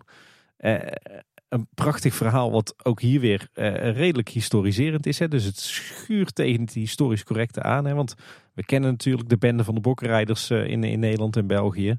Het is een heel spannend verhaal. Het is een heel mooi verhaal. Eh, en het is gewoon prachtig uitgevoerd in die attractie. Met een schitterende huiskamer vol met details waar een heerlijke sfeer wordt neergezet. Met het, het beste nummer wat Ruud Bos ooit voor de Efteling gecomponeerd heeft. Misschien zelfs wel het allerbeste stukje muziek in de hele Efteling. Oké, daar zijn we het al ook niet over eens. Maar Met, met, met die lichtshow, eh, eh, met, met de bewegingen, die vroeger ook een stuk sterker waren dan nu. Maar goed, de dan destijds, laten we hopen dat, eh, dat die ooit nog wat tender love en care krijgt. Eh, maar die huiskamer is, is prachtig. Het is zo goed op elkaar afgestemd. Er wordt zo'n vette illusie neergezet. Zo krachtig. Ja, en, en de voorshows. Ik weet dat er heel veel mensen zijn die er, eh, die er niet zo van houden. Ja, ik ben er dol op. Heerlijk dat je eerst in zo'n zo'n typische Brabantse boerenschuur een verhaal tot je krijgt. En daarna natuurlijk de, de animatronic van, eh, van Hugo van der Loonse Duinen. Wat mij betreft de hero animatronic van de Efteling. Ik zie jou twijfelachtig kijken. nou ja, daar, kan ik wel, daar kan ik wel meegaan. Ja. Ja, weet je, voor, voor, zo'n relatief kleine eh, attractie met een kleine footprint, met een kleine investering die ooit bedoeld is als invul. Ja, die is zo enorm goed uitgepakt. En Efteling heeft hier gewoon echt laten zien in 1996 wat ze in huis hebben zelf. Qua ontwikkelen van een attractie, qua storytelling, qua thematisering, qua muziek, qua showtechniek. Nee, dit is wat mij betreft echt een, een pareltje die eh, ook vanwege zijn leeftijd en ook vanwege de, de nostalgische gevoelens, eh, wat mij betreft heel hoog op de lijst hoort. Nog een interessante top 10 trouwens. De Bang for Your Bucks top 10. Ik denk dat deze dan nou, misschien wel op nummer 1 zou staan. Die zou heel goed scoren, ja. We zijn bij nummer 3 hè Tim. Eh, ik denk dat eh, bij jou dan misschien wel een achtbaantje op drie staat. Nou, ik hier zat ik heel erg te twijfelen. Hmm. Nummer 2 en 3 die... Nou, ik ga hem toch zo doen zoals ik hem had opgeschreven. Maar dit kan echt Ja, ieder kwartier anders zijn. Eh, bij mij op 3, mogelijk ja, nummer 1, het Sprookjesbos. Ja. dat dat geef ik ook gewoon meteen weg. oh, dat had ik natuurlijk niet moeten doen. Ja, het is een stuivertje met degene die op plek 2 staan. En daar had je vrij goed ingeschat. Ja, waarom eigenlijk plek 3? Ik weet niet. Ik hou hem gewoon op plek 3. Dat het dat ik plek 2 kunnen zijn. Plek 1 denk ik net niet. Maar misschien ook wel. Nou, Heeft dat er bij jou mee te maken dat je erover kunt discussiëren of het een attractie is? Ja, misschien wel deels. Misschien uh, is het hier uh, de oppervlakte impact uh, ratio misschien niet Zo. zo als bij de andere. Ja, dat is ook een, eh, een mooi criterium voor een, eh, een toplijstje. We kunnen nog wel toplijstjes maken bij hoor. Nee, ja, het Sprookjesbos is gewoon subliem. Is goud. Is nostalgie. Is ook moderne eh, vorm van vermaak. Ja, het Sprookjesbos heeft gewoon alles wat de Efteling de Efteling maakt. Kleine, super goed gedetailleerd uitgewerkte scènes. Overal een, natuurlijk een bekend verhaal bij. Weet je wel, alle dingen die je over Sprookjesbos kunt zeggen, hebben we waarschijnlijk al gezegd. Het is het kiezen van die juiste momenten uit het verhaal om die sprookjes neer te zetten. Maar het is uiteindelijk ook gewoon, net als bij, ehm, bij het Lavelaar, al in hier op een iets meer vastgelegde route. Het is gewoon een enorm fijne plek om te dwalen en af en toe gewoon stil te staan. Soms misschien een huisje voorbij te lopen als je het net zoals ons doet. Gewoon dwalen door het bos en als je zin hebt om ergens eh, op je gemak van te genieten, dan, dan kan dat gewoon. Het is uiteindelijk wel de ultieme Efteling-attractie. Maar het is niet mijn nummer één attractie in het park op dit moment. En dat komt denk ik doordat het is vrij afwisselend als je er doorheen loopt. Maar het zijn wel allemaal vergelijkbare vormen van vermaak, zeg maar. En er zijn wat attracties die in mijn ogen de diversiteit nog iets meer... eh, die me op diversiteit iets meer pakken. Daar komen we dan dadelijk bij. Ja, er blijven er maar twee over die het kunnen zijn, Paul. Ja, je hebt Dus- er al eentje vrij uitgebreid uitgelicht. die andere die gaat niet heel lang meer duren. Maar dat neemt niet weg dat, eh, dat een Efteling zonder Sprookjesbos geen Efteling meer is. Mooie woorden, Paul. Ik ga er nog even niet te veel op zeggen. Als je Nee, ik ga vindt. er ook niet al te veel eh, de gras daar wegmaaien voor jou. Of tulpen uit een tuin. Maar vaak hier bijvoorbeeld. Maar met jouw nummer twee ga je wel eh, een hoop gras wegmaaien voor mijn voeten, vermoed ik. Eh, moeten we hem dan misschien combineren? Ik ben wel benieuwd. Kijk, Mijn nummer twee is natuurlijk Fata Morgana. Staat hij bij jou op twee of op, op één? Nee, bij mij staat hij dus op één. Hm. Zullen we hem gewoon even gecombineerd doen? Ja, dat lijkt me prima. Lijkt me prima. Fata Morgana hebben wij nog geen losse aflevering over gemaakt, hè? Nee. tegenstelling tot Bron 1898 en Symbolica, wat natuurlijk wel recentere toevoegingen zijn. Maar ja, nu met de documentaire van de vijf zintuigen is er ook al wel heel veel over gezegd natuurlijk. Het enige wat we eigenlijk nog kunnen doen eh, in Fata Morgana is een rondje maken in een bootje en vertellen wat we zien. En daarna onze eigen beoordeling geven. Heel veel meer valt er eigenlijk niet meer over te vertellen na de Fata Morgana docu van de vijf zintuigen. Nee, die hebben er al eh, heel veel uitgehaald wat erin zit. Het is alleen onze mening nog die we kunnen geven. Ja, dat kunnen we dan misschien net zo goed nu doen. Ja, inderdaad. Ja, Fata Morgana bij mij dus op twee na het Sprookjesbos. Eh, dat is inmiddels wel, wel wel duidelijk. Ja, waarom scoort Fata Morgana zo hoog? Ja, moet ik die vraag überhaupt nog, beantwoorden? Ik denk dat Fata Morgana voor heel veel eh, Efteling-liefhebbers eh, de nummer één all-time favoriet attractie is. Ik hoor ook heel veel pretparkliefhebbers uit binnen- en buitenland zeggen dat dit de allermooiste dark ride ter wereld is. En dat is ook zo. Ik bedoel, ja, waar, moet ik in vredesnaam beginnen? Zulke prachtige scènes met zo enorm veel mooie animatronics. Met prachtige muziek van Ruud Bos. Met prachtige belichting. Een fantastische manier, manier van eh, impliciete storytelling. Hè? Dus er is niet echt een verhaal. Maar het is allemaal zo gebouwd dat je eigenlijk iedereen zelf zijn eigen verhaal eh, verzint in zijn hoofd. En weet je wat ik hier zo bijzonder aan vind? De sfeer in de attractie die is echt enorm sterk. En het is van de dark rides in de Efteling. En inderdaad misschien wel wereldwijd degene die je het meeste doet vergeten dat je gewoon in een bootje zit en langs wat mechanische poppen rijdt. Maar die je echt in, in die wereld brengt. Ja, zuig je echt in die wereld, ja. En ondanks dat het, het plafond is bijvoorbeeld niet afgewerkt of zo. Het is niet 100% rondom zoals bij Symbolica. Hoewel, het is nog steeds heel goed rondom gethematiseerd. Maar je moet niet naar achter kijken op sommige plekken. Nou, en het, zelfs dan ziet het er heel mooi uit hoor, de Fata Morgana. Ja, maar dan heb je nog wel een paar van die lichtbalken en bruggen en zo eh, hangen, zeg maar. Ja, die dat zijn bij. Symbolica beter verstopt. Maar ondanks dat, daar vergeet je gewoon. Daar, daar zijn gewoon de dingen, daar let je gewoon niet op als je erin zit. En dat komt inderdaad door de samensmelting van alle dingen die jij net noemt. Ja, ja en er, zijn nog meer dingen die gewoon heel goed zijn aan de Fata Morgana. hè, Waarvan ik wel eens denk van, zijn die nou vroeger zo bewust gedaan? Of komt dat toevallig gewoon heel goed uit? Maar bijvoorbeeld, eh, als je kijkt naar kinetics, naar beweging. Kijk eens hoeveel beweging er in al die scènes zitten. Al die animatronics die allemaal eh, heel wat verschillende bewegingen hebben. Maar ook de verschillende effectjes. Een, een, waterkan die wordt geleegd.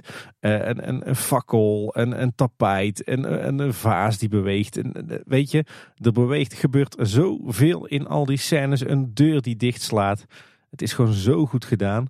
Links, links is wat te zien, rechts is wat te zien. Bij de ene scène kun je aan beide kanten van je boot iets zien. Bij de andere scène word je heel erg naar, naar één kant getrokken. Maar is er aan de andere kant zijn er ook nog wat, wat, wat leuke dingen die er gebeuren. Boven je gebeuren dingen. Eh, de, de, de, de verschillende karakters gaan interactie aan met jou. Dat is natuurlijk ook wel heel tof. Eh, het is geen interactieve dark ride zoals we die tegenwoordig kennen. Maar toch, de karakters in die attractie, die hebben wel iets van interactie met jou. Ja, ze zijn niet onbewust van jouw aanwezigheid inderdaad. Dat helpt ook wel met meezagen in die wereld. Er wordt natuurlijk, zit natuurlijk ook een geweldige spanningsopbouw in. Hè? Je gaat van die hele duistere jungle naar toch een beetje een groezelig bedelaarswijkje naar een markt. En het wordt steeds, eerst wordt het steeds spannender richting eh, de, de gevangenis. En daarna word je dankzij door de kalif gered en kom je ineens in een hele rijke wereld. Hè, met die haven en de, en de harem en de troonzaal. En dan bouwt het op naar die apotheose in, in die kantelkamer. Ja, die tot twee keer toe. Die spanningsopbouw is natuurlijk ook al heel goed gedaan. Ja, en toch spanning en dreiging blijft er altijd wel. Hè? Want ook al eh, heb je, ben je in die haven met die, die rijke lui en al die kooplieden. Dan heb je toch nog zo'n tijger die eh, naar je boot hapt. En de muziek blijft natuurlijk altijd. Ja, is natuurlijk altijd zo'n duister randje aan. Ja, er zit wel echt, de muziek van Ruud Bos is echt goud hoor. Eh, en natuurlijk sowieso dat haremthema, hè, wat natuurlijk heel erg kenmerkend is. En wat, ja, dat, dat, dat is gewoon echt een enorm oorworm. Maar als je kijkt naar, naar bijvoorbeeld naar het jungle thema. Dat is misschien wel een van de mooiste stukjes muziek eh, die in de hele Efteling gemaakt Dus zijn. dat bij mij heel erg hoog in eh, mijn toplijstje. ja. Ook het muziekstuk Harbor is natuurlijk ook heel mooi. Je haalt net wel een interessant punt aan, Tim. Want je zegt er zijn overal bewegingen. En dat is natuurlijk ook te wijten aan het vrij ingenieuze nokkenschijfsysteem. Want Ja. dat maakt een beweging enorm goedkoop om toe te voegen.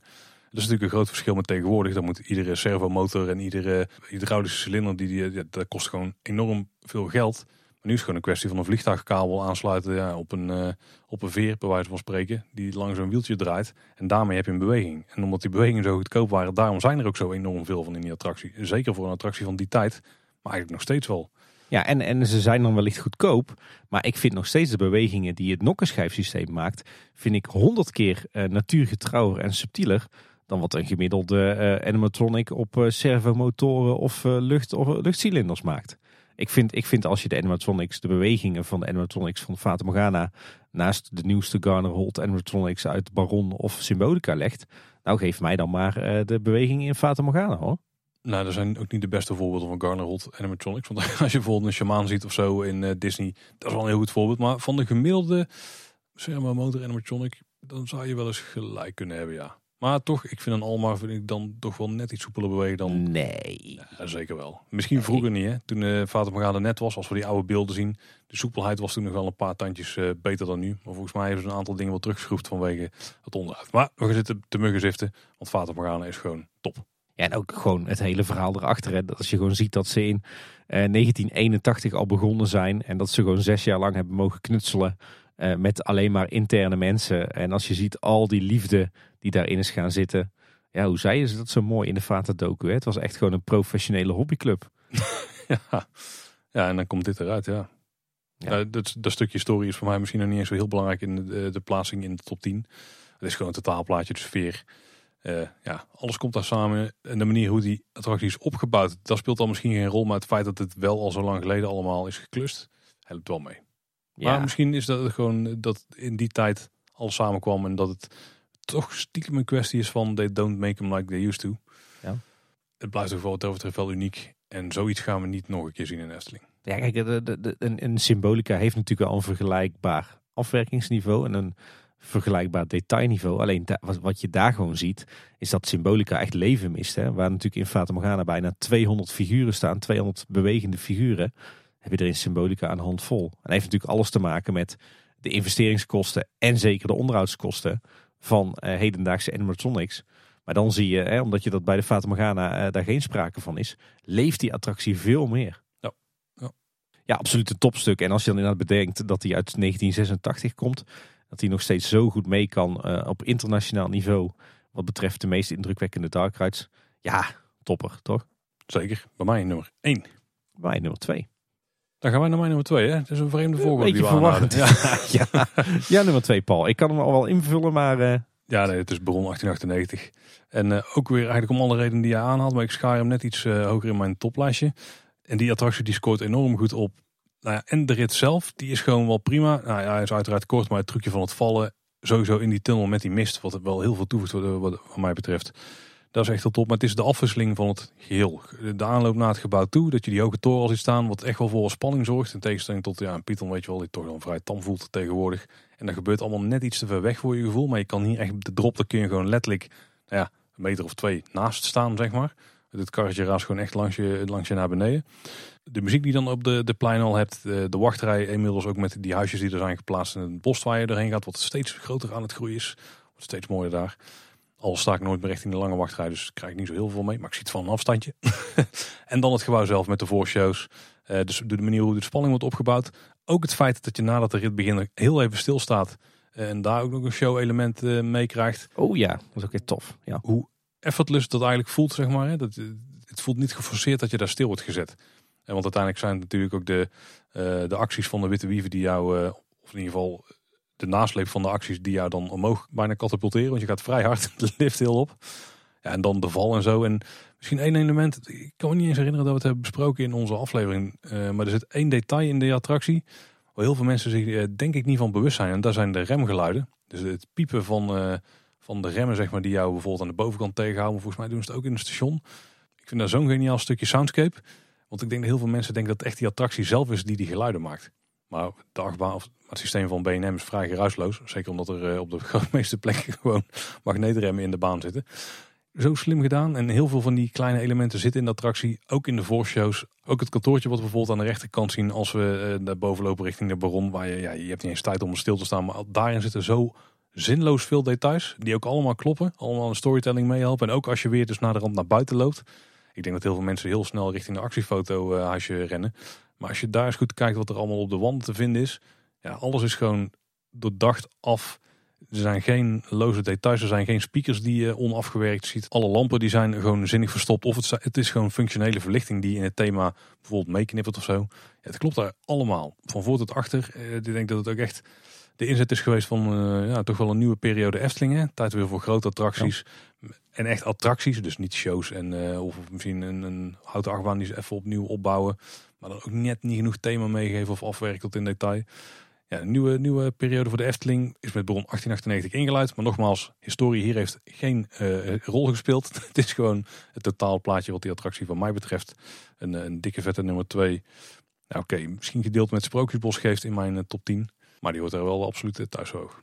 Ja, heel terecht. En ook wat jij zegt, omdat er nou eens niet uh, zinloze details in zitten. Hè? Dit, is wat dat betreft zijn ze, hebben ze een mooie, mooie middenweg gevonden. Soms zie je in de Efteling de laatste tijd nog wel eens dat, dat er echt extreem gesmeten wordt met, met, met details en decoratie. Dat je echt denkt van nou moet dit nou allemaal wel? Ja, is hier wel een beetje begonnen denk ik. Maar je was nog net aan de juiste kant denk ik van... Uh ja, je, je, je kan misschien vraagtekens zetten bij bijvoorbeeld al dat, dat kaartmateriaal of, of alles wat, wat aan de muren hangt. Ja, maar, en op de plankje staat vooral daar. Ja, ik ga daar heel hard op, op al, op al die kaarten en tabellen. Uh, alleen ieder detail vertelt hier wel het verhaal. Hè. Denk aan, aan die prikklok en die telefoon in, in de voorruimte. Uh, het, ja, bijvoorbeeld zo'n kleedlokaal waar... Ja, en het mooie van het kleedlokaal vind ik, je komt daar en dan denk je, hè, waar hangt die nou allemaal aan het plafond? Maar als je dan gaat verdiepen in de mijnwereld en zelf een keer in zo'n mijnmuseum komt of een seizoen van Wie is de Mol kijkt, dan zie je dat het gewoon echt zo werkte. Dat is gewoon hoe ze kleren opbergen. Maar ook echt overal eens over nagedacht. Hè? Weet je, de muziek komt niet uit speakers, nee, die komt uit de grammofoon. Uh, de instructies worden niet, hangen niet zomaar op borden of worden niet zomaar geprojecteerd als een projectie. Nee, dat zijn gewoon echt ouderwetse projectoren. Weet je wel? En Van de, de lampen iets te vaak geknapt zijn. ja, dat ook. Ja, het, klopt allemaal. En ook in, in die pre-show voor de, voor de lift. Dat de witte wieven verschijnen uit de stoom die uit de leidingen van de stoommachine ontsnapt. Nou, dat is toch goud. en het feit dat je dus al wel wat divecoasters had. Eh, die ook vaak een gat induiken waar dus mist hangt. En dat ze die mist dan ook hebben gebruikt als verhalend element. Matchen met die mijnen en zo. Ja, dus het klopt allemaal gewoon. Het klopt allemaal gewoon. Punt. Ja, ja, we kunnen hier nog uren over doorgaan. Hebben we ook alles gedaan in, een, eh, in een aflevering. Dus laten we dat nu niet doen inderdaad. Zeg, wat rest er nog, Paul? Volgens mij alleen mijn nummer 1, toch? Ja, want mijn nummer 1 hebben we al gehad. Maar ja, jouw nummer 1 hebben we ook al een soort van gehad. Maar, maar, daar heb jij er niet heel veel over gezegd. Ja, mijn nummer 1 attractie van de Efteling. Het Sprookjesbos. Uiteraard, ja. Op alle mogelijke manieren het hart van de Efteling. Ja, als je het hebt over belangrijkste attracties voor de Efteling, dan is het echt, nou, dan, dan, dan kun je gewoon een een top 1 lijst maken, zeg maar. Ja. dan staat deze daar gewoon in. Je zal mij niet uh, horen zeggen, het Sprookjesbos was de start van de Efteling. Want dan, dan spreek ik mezelf zeer tegen. ja. maar het Sprookjesbos had, uh, had en heeft in ieder geval een ontzettend prominente rol natuurlijk in het ontstaan van de Efteling. En de groei van de Efteling, de populariteit, de uniciteit. Uiteindelijk is dat natuurlijk de kern van wat, wat Efteling is. Hè. Het Sprookjesbos waarmee het ooit is ontstaan. Wat de Efteling zo uniek maakt. Ja, er zijn in heel veel andere pretparken over de wereld ook sprookjesbossen of sprookjesstraten. Ja. Maar die zijn vaak toch van een vele malen lager niveau dan dat van de Efteling. Uh, inmiddels vaak ook al van de kaart geveegd. Maar waar heb je nou ter wereld een, een, een attractiepark, themapark van het niveau van de Efteling? Hè, in de, de wereldwijde top 20. Waar een sprookjesbos nog zo'n enorm oppervlakte in beslag neemt. En nog zo belangrijk is voor het gros van de bezoekers. Dat heb je nergens. Dat heb je echt alleen in de Efteling. De uitvoering is ook vrij uniek. Hè? Ik bedoel, Disney die vaart natuurlijk ook wel op sprookjes. Maar die maakt dat toch van die zoetsappige, uh, misschien, ja, moet je het uitdrukken, meer mainstream uitingen van. Maar dat doen ze bij de Efteling gewoon niet. Hè? Heel veel is gewoon in de stijl van, hoe die, van de tijd dat de sprookjes zich afspeelden. Niet met felroze jurken of heel erg aansprekend aan specifieke doelgroepen of zo. Het is gewoon ja, vrij puur en realistisch om het zomaar uit te drukken. Ja. Voor zover een sprookje realistisch kan zijn natuurlijk. Maar... Ja, en, en, en, en aan, aan de ene kant is het natuurlijk op zichzelf een hele immersive wereld. Het is eigenlijk een, een themagebied op zichzelf. Maar binnen dat themagebied heb je eigenlijk allemaal weer losse themagebiedjes. Want ieder sprookje is weer anders. En sommige sprookjes zijn zo groot opgezet. Denk aan de zes zwanen, denk aan de Chinese nachtegaal, denk aan de Indische waterlelies. Die zijn weer een attractie of een themawereld op zich. En ik heb erover na zitten denken, maar eigenlijk zou je het Sprookjesbos ook kunnen zien als een groot rijksmuseum. waar, waar, waarbij een groot museum het gebouw aan zich vaak al een hele beleving is, is dat het Sprookjesbos zelf natuurlijk ook. Met het prachtige groen, wat de laatste jaren echt een enorme boost heeft gekregen. Met, met de basis, met de, de, de rode klinkerpaadjes en de, de simpele bankjes en de rietenmandjes en de, uh, de lantaarnpaaltjes. Maar binnen dat museum heb je allemaal kunstwerken. 30 stuks. De 30 sprookjes. En je hebt hele klassieke sprookjes, die echt nog een beetje, hè, een beetje verouderd zijn. Misschien een beetje, ja, een beetje cheesy, want ze zijn nog echt het origineel uit de jaren 50. Uh, je hebt zelfs ja, echt nog die originele bedenksels van Peter Reinders. Hè. Denk aan zo'n sprekende papegaai. Die zou je natuurlijk tegenwoordig nooit meer zo bouwen. Maar dat is een klein monumentje uh, voor Peter Reinders. Je hebt hele moderne sprookjes. En uh, denk bijvoorbeeld aan een nieuwe kleren van de keizer of een sprookjesboom. Je hebt moderne sprookjes die wel heel klassiek zijn. Hè. Denk aan een zes zwanen, denk aan een meisje met de zwavelstokjes. Je hebt, je hebt hele aparte sprookjes. Denk aan de Indische waterlelies. Wat dan weer heel oud is, maar je zou kunnen zeggen het evenbeeld daarvan, maar dan modern is de Chinese nachtegaal. Dus eigenlijk heb je binnen dat bos, binnen dat museum, heb je allerlei losse kunstwerkjes. Allemaal met, uh, van verschillende stromingen, met een verschillende, verschillend verhaal, met een verschillende bouwstijl, met een, een verschillende achtergrond en geschiedenis. En dat maakt dat bos zo fascinerend. Omdat het stuk voor stuk, ieder sprookje vertelt weer zijn eigen verhaal. Heeft weer zijn, zijn eigen stijl, zijn eigen achtergrond, zijn eigen techniekjes, zijn eigen details. Ja, dat maakt eigenlijk het Sprookjesbos al gewoon een themapark op zich. Waarin we die geschiedenis van de Efteling terugzien. Waarin we al die verschillende ontwerpers terugzien. Waarin we die diverse techneuten terugzien. Bos vertelt eigenlijk ook het verhaal van de geschiedenis van de Efteling. Ja. God, Tim, ben je toch aan het filosoferen? Oh, ik schrik er zelf van. en dat is dan nog even los van het feit dat je er ook gewoon een hele fijne tijd kan hebben. Want wat is er nou heerlijker dan gewoon een uur, twee uur, misschien wel drie uur rondwarrelen door dat bos. S ochtends vroeg bij het ochtendgloren als er nog wat mist over de paden hangt. Ja, of op een warme zomerdag dat je wat beschutting kan vinden onder de blaadjes. Of een mooie herfstdag dat de bladeren verkleuren en van de bomen vallen. Dat het gaat waaien en regenen. En dat je wat beschutting zoekt in het overdekte terras van de Kleine Klaroen. Of in de winter als er sneeuw ligt. Oeh, ja. Sprookjesbos is gewoon altijd oogverblindend mooi. Absoluut. Punt.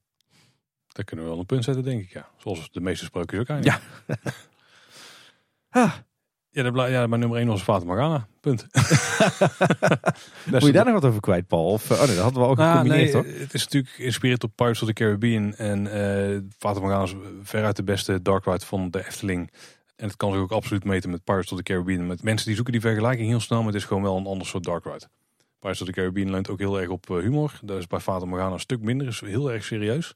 Uh, en qua scène diversiteit, qua grote diversiteit van de grootte van de scènes misschien net iets minder afwisselend, Fata Morgana. Maar ze weten er wel steeds het maximale uit te halen. Terwijl je bij, als je gaat kijken naar de footprint van bepaalde scènes van Pirates of the Caribbean. Dan denk je, wow, die ruimte is echt lomp groot. Maar eigenlijk is er niet zo super veel te zien. Ja, een schip met wat kanonnen en er wordt wel geschoten. En eh, daar heb je bijvoorbeeld wel zo'n dorp, dan dat detail wel meer. Alleen bij Fata Morgana is het veel compacter te houden. Voor mijn gevoel is het toch veel meer te zien dan in Pirates of the Caribbean, bijvoorbeeld. Dus dat wil ik nog even meegeven. Maar eh, bij mij op nummer 1, ook daar zetten we een punt. Ja, eh, wat ik er nog wel interessant vind eigenlijk, is, want we plaatsen allebei symbolica boven Droomvlucht. Wat we zeggen, in Droomvlucht is toch best wel het een en ander, zeker tegenwoordig, mis. Eh, terwijl bij Symbolica klopt het allemaal en is het allemaal wel tot in de puntjes afgewerkt en verzorgd. als we naar kijken dat Fata Morgana bij ons beiden een stuk hoger op de lijst staat. Terwijl Fata Morgana natuurlijk wel een, een, een heel erg utilitaire opstaphal heeft. Die in de basis vrij lelijk is en ook een, echt nog een ouderwetse veestalling als wachtrij. Dat zien we hier dus door de vingers dan blijkbaar. Ja, maar nogmaals, ik heb dus ook Droomvlucht beoordeeld op de rit zelf. En niet wat daar omheen gebeurt, want de, ja, dat is nog bedroevender dan bij Fata Morgana.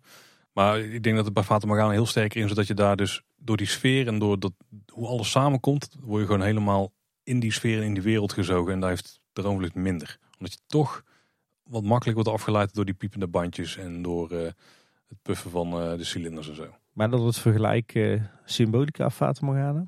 En dan is het die specifieke beklemmende sfeer, zeg maar. En dat bij Symbolica, daar app je een beetje doorheen.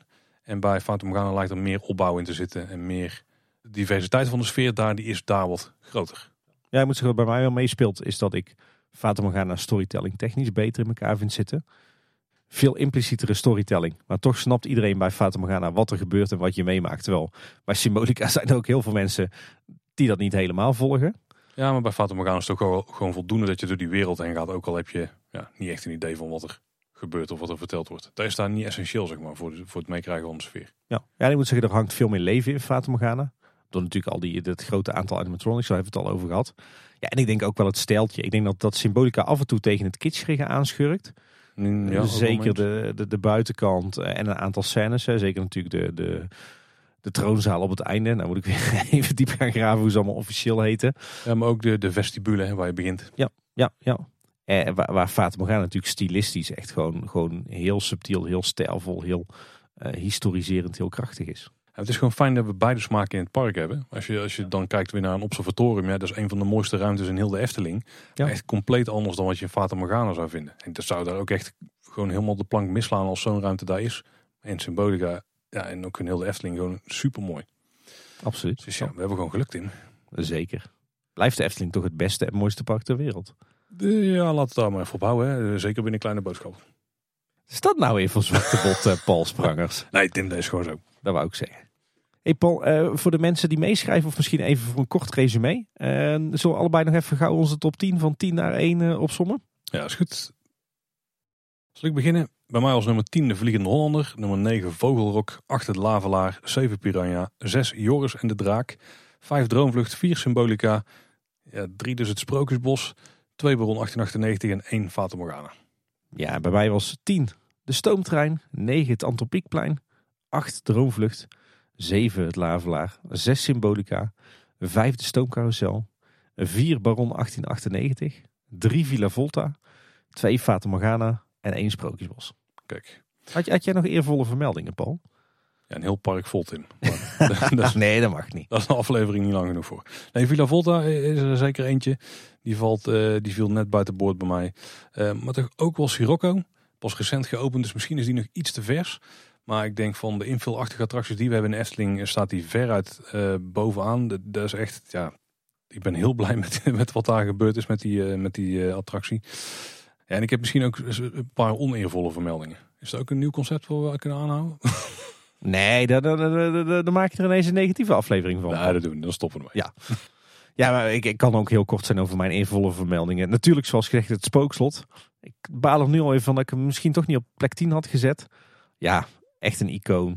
Waar ik ook heel veel goede herinneringen aan heb. En, en ook weer, ja, er is zoveel goeds aan. Maar daar hebben we het al over gehad aan het begin van de aflevering. En ja, bij mij stond hij ook op de lijst met eervolle vermeldingen. Sirocco. Ja, wel hè? Ja, ja, ja, toch ook een Sirocco en de rest van de wereld van Simbad uh, uh, zet toch ook achter heel veel dingen die wij belangrijk vinden een vinkje. Eh, we zeiden in de aflevering zelf ook al dat dit eh, absoluut een 9,5 en misschien nog wel hoger was. Eh, alleen ik denk dat die inderdaad net te vers en net te klein is om al in die top 10 te belanden. Ja, dat is wel. Ja, die grootsheid is toch wel belangrijk. En in mijn invullijstje heb ik hem meegenomen. Ik had hem nog bijgepakt.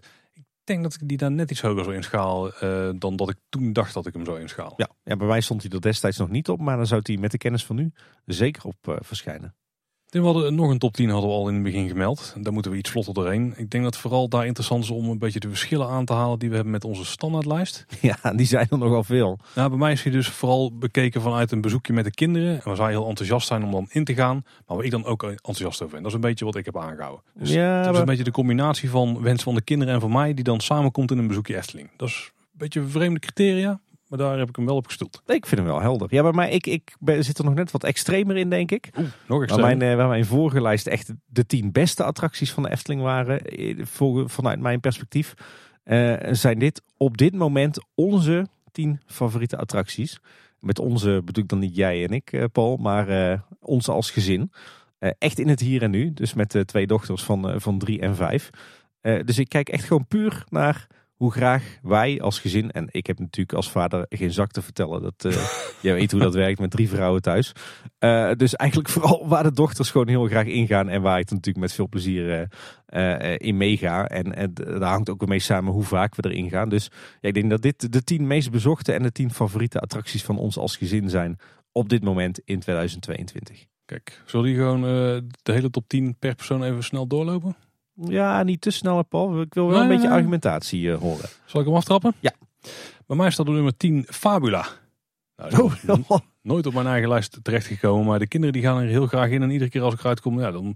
Ik heb er geen spijt van dat ik erin ben geweest. Want bij Pannendroom had ik dat wel iedere keer. Ja. Dat ik dacht van, ah, ook als we er dan in moesten. Bij Fabula absoluut niet. Wat mij betreft een, eh, en nog steeds een leuke film. Ja, Des Eftelings, ja, het is een beetje een vreemde eend in de bijt en nog steeds. Maar eh, als vervanger van Pannendroom mogen we hier echt heel blij mee zijn. En bij de kinderen echt favoriet. Die gaan daar heel graag in. En de jongsten vinden het wel nog spannend hoor. Die moeten af en toe wel wegduiken bij een aantal van die 3D-effecten. Ik zeg nog even niks. Lavelaar is bij mij eh, toch nummer 9. En er komt vooral de speelelementen en de huisjes. Eh, de kinderen doen dan graag een rondje. Maar blijven uiteindelijk toch langer hangen bij de glijbanen dan mijn liefdes. Ik kijk liever iets langer bij de huisjes. Dus de balans daar die moeten we nog een beetje zoeken. Ja, dat herken ik wel van mijn kinderen inderdaad. Die, die zijn ook meer van de speelelementen dan van de huisjes. Maar als wij richting Anton Pieckplein gaan, dan eh, is het Lavelaar toch vaak wel een van de aantrekkelijke elementen die eraan liggen. Waar ze dan eh, misschien toch wel liever heen gaan dan het Anton Pieckplein. Op nummer 8, eh Vader Morgana. Toch wel? Oh, ja. Die, het is wel, dat is dan wel meer vanuit mij dan vanuit de kinderen. Ik moet ze er altijd een beetje mee inslepen. Maar iedere keer roepen ze toch wel van ja, ik ga er graag in, ik ga er graag in. En als we dan die kant op lopen, dan vinden ze het toch wel spannend. Want die spanning daar, die, bij hun wordt toch soms wel te veel. Eh, maar daardoor staat hij wel in de top 8. Als ze erin zijn geweest, zijn ze er altijd heel blij mee. Maar ze- we zijn ook wel blij dat ze er weer uit zijn. maar ik moet ze er wel inslepen. En dan op nummer 7, ja, de meest eh, verse toevoeging aan het Efteling aanbod. Dat is Sirocco. Echt eh favorietje van mij, favorietje van de kinderen. Vooral de combinatie van, dan maakt het de favoriet. En nu Sirocco niet meer Monsieur Cannibalis met het oude ritprogramma. Dat was eigenlijk geen ritprogramma, hij ging gewoon aan en hij ging eruit. Maar nu met de hele show eromheen, de opbouw in, eh, in het programma, de omgeving. Ja, de wachtrij die is ook eigenlijk flink geplust, omdat je dus ook langs eh, Archipel loopt. Hele toffe attractie. We hebben net al even kort over gehad, maar die, eh, nou, die- misschien had die nog wel iets hoger moeten staan zelfs. Ook omdat het zo'n, ja, ik wou bijna zeggen zo'n grab-and-go attractie is. Je kunt er altijd Ja, je kunt er heel vaak heel snel in. En daar maakt het ook wel heel aantrekkelijk om er dan eh, in te gaan. Op 6 Piranha. Net iets hoger dan in mijn andere top 10. Daar stond hij op plek 7. De kinderen zijn hier echt helemaal vervent van. En ja, dit, is echt een hele toffe attractie om eh, met het hele gezin in te gaan. Daar heb je hetzelfde effect als met een groepje. Net een iets andere, eh, net iets andere sfeer als je met eh, je gezin erin gaat. Want dan kom je het liefst toch allemaal een beetje droog uit. Want je weet wie je met de gebakken peren zitten als de kinderen zeiknat zijn. altijd een setje reservekleding Ja, mee. maar daar geldt eigenlijk hetzelfde voor als voor het normale verhaal van Piranha. Komen we hier nou bekende tegen? Droomvlucht op nummer 5. Een van de favoriete dark rides van de kinderen. En ik moet zeggen ook een van de plekken waar, waar je echt even tot rust kunt komen als je met het gezin in het park bent. Want je, je, ploft gewoon neer in zo'n karretje. Ja, het is gewoon zeven minuten gewoon ontspannen, kijken, genieten van alle dingen die wij net al hebben beschreven. En wat ook de reden is dat hij in ieder van onze top 10 staat. Eh, maar die doet ook heel goed bij ons, bij het hele gezin. En dan komt er een die ik bij jou in je lijstje ook wel verwacht. Max Moritz. Die doet het eh, heel goed. Niet alleen bij ons gezin, maar ook bij heel veel andere gezinnen. Maar ik denk, ja, Hij staat nu op nummer 4. Had misschien nog wel een plekje of wat hoger gemoeten. Want eh, het is wel vaak een van de motivatoren van de kinderen om naar het park te gaan. Maar als we er eenmaal zijn, zijn er nog wel een paar die er misschien nog net iets meer bovenuit springen. Maar eh, als we zeggen naar de Efteling, ja, dan gaan we naar Max en Moritz. Al hangt er bij ons nog wel een beetje af van wie er dan meegaat aan ouders. Want ik kan niet met twee kinderen erin op dit moment. Tenminste, doen we eigenlijk nooit. Meestal als we met z'n vieren zijn. Max en Moritz, eh, wat dat betreft, echt een hele goede toevoeging aan het attractieaanbod. Sprookjesbos op nummer 3. Misschien ook wel iets meer vanuit mij, omdat de kinderen dan toch meer voor de ride dingen gaan. Maar eh, als we er dan doorheen gaan, ja, dan kun je inderdaad makkelijk een uurtje of twee volmaken. Uh, tussendoor nog wel eten natuurlijk, dan wordt het al snel wel langer. Maar om alle redenen die we net al hebben besproken, Sprookjesbos er zeker in. En dan Symbolica, die staat qua dark rides bovenaan. Die is gewoon heel populair bij het gezin en heeft ook wel een beetje dezelfde kwaliteiten als Droomvlucht. Wat gezinsbezoekjes betreft. Want ook weer, je kunt gaan zitten, ontspannen, rondkijken. kinderen onder de armen en op je gemak genieten van alles wat langskomt. Nogmaals, om alle redenen die we net al hebben besproken. En dan komt dit in. Nummer 1, vrij verrassend. Heb je al een idee? Ik, nee, ik tast in het duister. Het is Vogelrok. Ja, echt waar? Ja, wat echt op dit moment de attractie is bij ons in het gezin. Vooral voor de oudste, die mag er dus in. en als wij met z'n twee naar de Efteling gaan, dan moeten we linea recta naar Vogelrok. Uh, op zijn minst één rondje maken. Het liefst drie of zo. Dan nog even Scirocco, dan misschien nog een keer in Vogelrok. En dan gaan we pas de rest van het park verkennen. Verrassend, maar zoals je hem zo uitlegt, eh, snap ik hem wel. Ja, Vogelrok is vind ik tof om alle redenen die ik meld. En het feit dat ik daar met mijn dochter nu in kan, maakt hem extra tof. En het feit dat zij er ook echt verknocht aan is. ik snap, ik snap misschien niet helemaal waarom. Want ze, ze scheidt ook zeven kleuren stront als ze erin zit. Maar is iedere keer nog een rondje, nog een rondje. Ja, misschien omdat het voor haar het, het, het, hoogst haalbare is. Het, het, moet zeggen dat ze een beetje ja, dat het gewoon ook aanspreekt vanwege die spanning. Dat denk ik wel, ja. Misschien is het ook wel zo'n ding van uh, dat ze het op school al vertelt of zo. En dat het heel interessant is onder vriendjes en vriendinnetjes. Maar ja, ze mag ook in Python, maar daar krijg ik echt nog meer een mogelijkheid in. ik zou het nu wel durven. Met de oude Python, ja. nog even een jaartje wachten dat die nekspieren wat sterker waren. Ja, misschien dat het, het over de kop gaat. Dat dat, uh, dat heel kinderen nog afschrikt. Ja.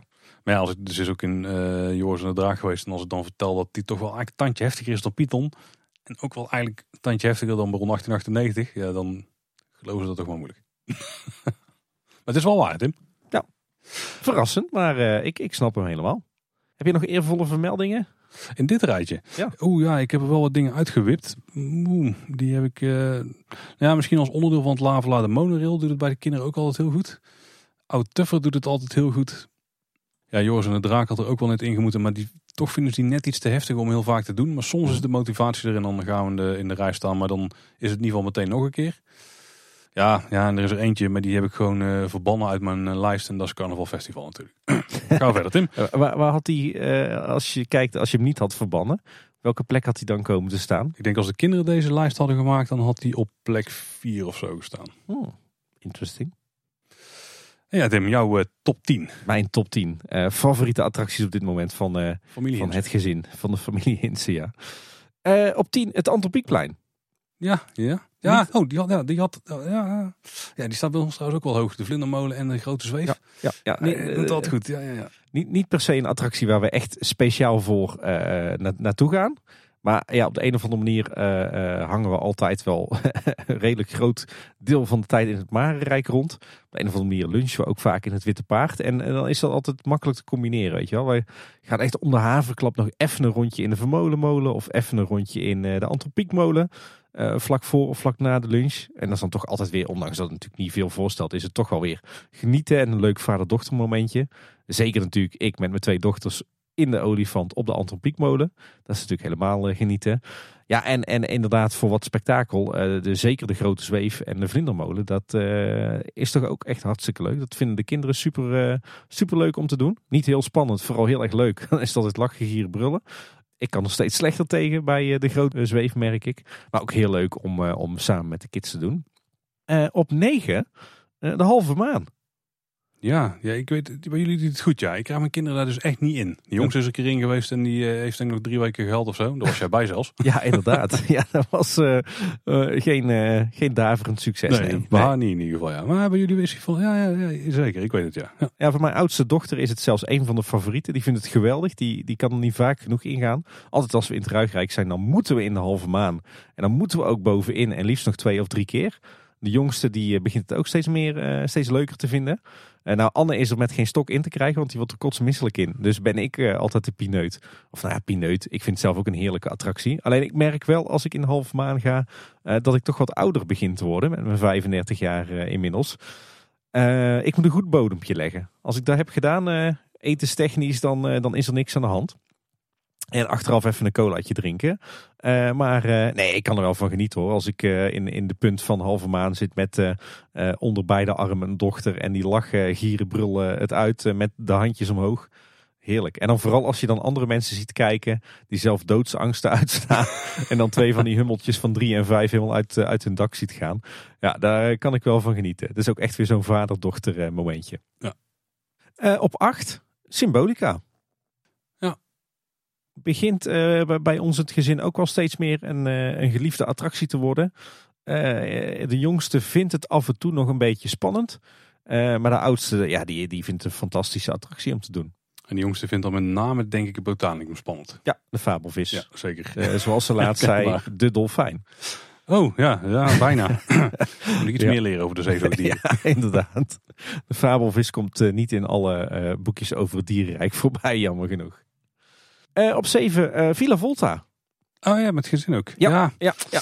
Die is bij onze tijd populair geweest, maar om een of andere reden nu weer niet of zo. Ja, bij mij, ik zit nu in een fase dat oudste dochter het fantastisch vindt en jongste dochter uh, vindt het even eng. Twijfelachtig. Ja, ja, ja. uh, die gaat er ook wel gewoon mee in hoor, maar de, de ene keer met uh, wat meer plezier dan de andere keer. maar nee, zeker, zeker die hoofdshow vinden ze super tof. En dan is het ook weer beentjes los, handjes los, lachen, gieren, brullen. Uh, en uh, ja, dan is altijd leuk als je andere mensen in doodsangsten ziet zitten. En onze kinderen die zitten erin alsof het, uh, alsof de schommel of een wip in de speeltuin is, weet je wel. Die zijn ook wel gewend hè? Ja, inderdaad. Die zijn met de pappenleven al ingegoten. Die zijn wat dat betreft al verpest. Maar nee, heerlijk. Ik kan er echt wel van, van genieten. op zes, Sirocco. Eigenlijk met hetzelfde verhaal als bij jou. Meteen instant een groot succes. Monsieur Cannibal was altijd voor, ook al een grote favoriet bij, bij beide kids. En uh, ja, Sirocco neemt dat nu over. En ja, het is eigenlijk alleen maar mooier en leuker geworden hè, sinds de retheme. Ja, zeker. Ja. En, en, en ook wel spectaculair, de rit met die, die opbouw die erin zit. En uh, Archipel, uh, daar hebben we nog niet veel ervaring mee als gezin. Maar mijn kinderen kennende en het talent dat ze hebben om een nat pak te halen, gaan ze dat hier ook heel leuk vinden. Dan op vijf, Paul. Ik ga jou toch even pijn doen, ben ik bang. Carnaval Festival. Ja, nee, doe je maar geen pijn mee. is uh, en blijft uh, een grote favoriet. Uh, momenteel vooral bij de jongste dochter. Oudste dochter is het een beetje ontgroeid, heb ik de indruk. Die vindt het niet meer zo boeiend en die hoeft er niet meer in. Nou, let op, weet je wat die van ons, de oudste, dus heel mooi eraan vindt? Dat ze alleen in een karretje mag. Ah ja. ja dat, vindt ze echt heel heftig eraan. Oh, dat moet ik eens een keer gaan gebruiken als, als argument om erover te halen om, om mee te gaan. Dat werkt heel goed, denk ik, voor de motivatie. Ja, ja, ja nee, jongste dochter vindt het nog steeds een geweldige attractie. dus we moeten iedere keer als het even kan wel even in Jokie en Jet. Zoals die dan... Uh... Ja, zo heet hij bij ons helaas ook. Ja, ja. Nou, ze kennen alle termen die wij hanteren wel. Het is gewoon de echte namen. Maar ze noemen ze zelf nooit. Ja, zo heb ik uh, bij ons thuis is ook een aardig jargon met de Jokie en Jet en Huisje Hugo en Huisje van Pardoes. En de elfjes natuurlijk. Uh, op vier, uh, dat zal jij dan weer deugd doen Paul, de Piranha.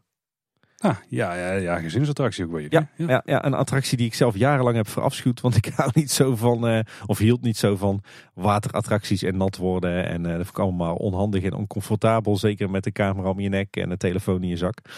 Maar een absolute topper binnen ons gezin. De kinderen vinden het fantastisch. Die lachen zich helemaal kapot. Uh, tot ze dan uit de attractie zijn en ze de rest van de dag nat rondlopen. Maar goed, uh, daar hebben we dan een eh, setje reservekleding voorbij. Maar nee, dit is gewoon een superleuke attractie. hartstikke spannend, hartstikke spectaculair. wie wordt er nat, wie niet. lekker op en neer gebutst worden door de baan. en ja, ook hier gieren de kinderen het weer uit. En zodra we maar in de buurt zijn en ze hebben een excuus om erin te gaan, dan moeten we er ook echt in.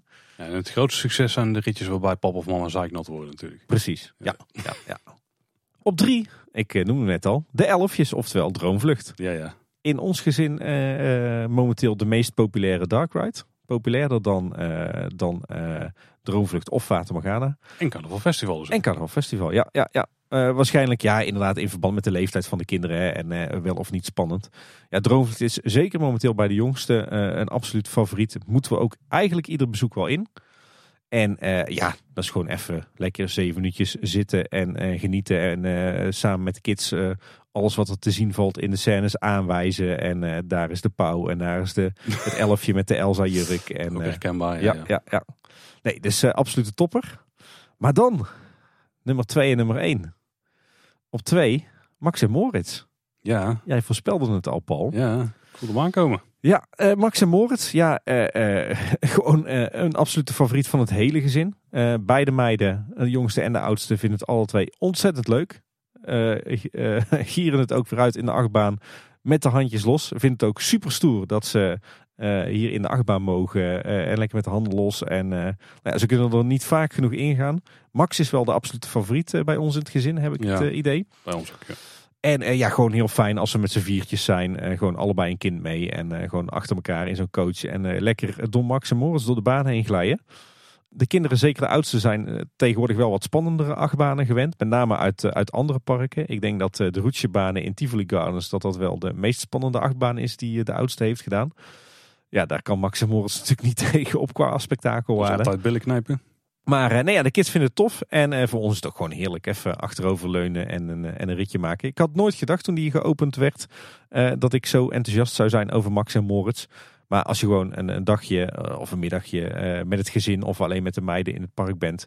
Even een ritje Max en Moritz. Ja, het is gewoon heerlijk. Korte wachtrij, veel te zien, lekker ritje. Spannend genoeg, maar niet te spannend. Ja, gewoon tof. En op één Paul, de grote verrassing. Ben benieuwd of jij hem kan raden. Ja, nee, ik, die, pff, de stoomcarousel had het kunnen zijn, maar... Fabula. Oh, op één? Ja, Wow, oké. Ik vraag me niet waarom. dat ga je waarschijnlijk wel vragen. Maar eh, binnen ons gezin, of ja, ja, binnen ons gezin is Fabula momenteel gewoon de nummer één meest populaire attractie van het park. Oké. En dan een de echte film, hè? Ja. Ja, of ja, eigenlijk gewoon het, het, het totaal, toch wel. Ja, dus wat speeltuin er ook bij. Ja. Ik moet zeggen dat het bij ons motiveert de kinderen ook wel dat ze weten dat ze daarna even kunnen glijden en eh, door die eh, tunnels heen kruipen en zo. Ja, oké. Ja, ik denk dat hem dat daar ook een beetje in zit. Hè. Het is denk ik sowieso de, de sensatie van een film kijken in de, in de bioscoop. Dat is voor kinderen toch op de een of andere manier wel, wel magisch. Mhm. Zeker voor zulke jonge kinderen. De film vinden ze gewoon hartstikke grappig en aansprekend. Met al die dierfiguren. En al die geintjes die erin zitten natuurlijk. Eh, en dan inderdaad de combinatie met daarna nog even, eh, even een tijdje spelen. Vaak doen we daar dan ook even een, eh, een snackpauze en een plaspauze. Nou, je kent dat wel. En ik denk gewoon dat geheel. De combinatie van leuk film, even lekker zitten, lekker uitrusten.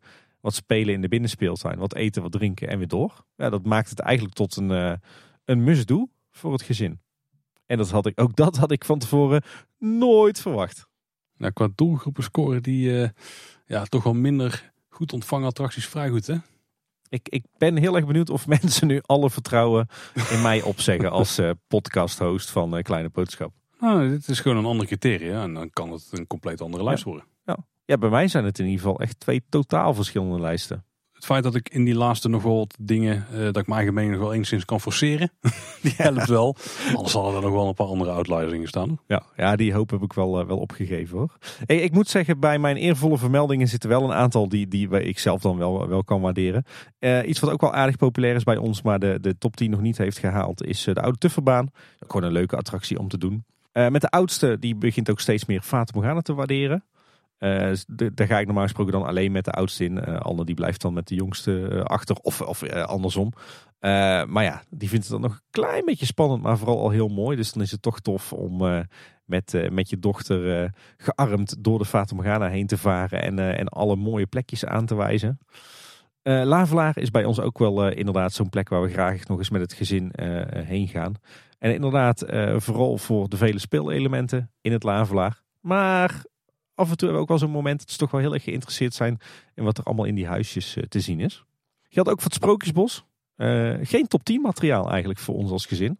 Daar vinden de kids het allebei denk ik net niet spannend genoeg voor of zo. We hebben natuurlijk wel jarenlang gehad dat we ieder Efteling bezoek wel met het gezin eh, vele uurtjes in het Sprookjesbos besteed hebben. Maar misschien omdat we al zo vaak in het Sprookjesbos zijn geweest en ze nu meer mogen en meer durven. Misschien dat ze daarom dan toch liever in andere attracties gaan.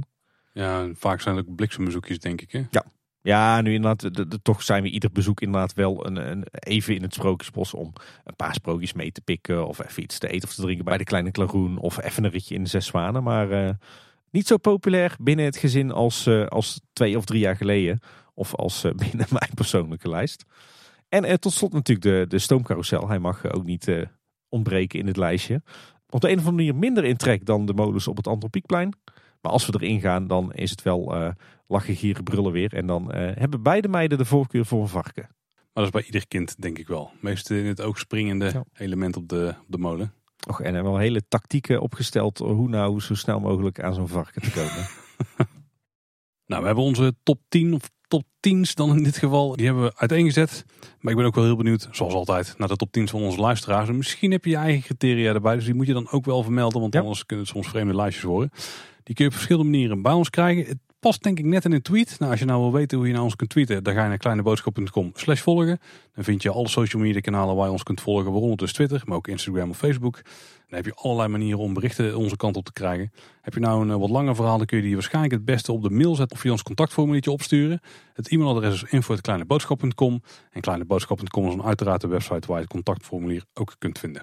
Ja, dan kan je ook laten weten of je mij nog steeds serieus neemt na deze laatste top 10. Of je heet Arjen Boerman en je kan ons bedanken dat we eindelijk je verzoek hebben ingewilligd. Ja, daar waren we al een beetje mee begonnen. Luister je ons nou in de podcast app, vergeet je dan niet te abonneren. En luister je ons in Spotify of Apple Podcasts, dan kun je er ook een review achterlaten. En doe dat ook zeker, dat helpt anderen weer onze podcast sneller te vinden. Ja, en verder zijn we natuurlijk ook gewoon te beluisteren in eh, Spotify en op onze website. Nou Paul, het zit erop.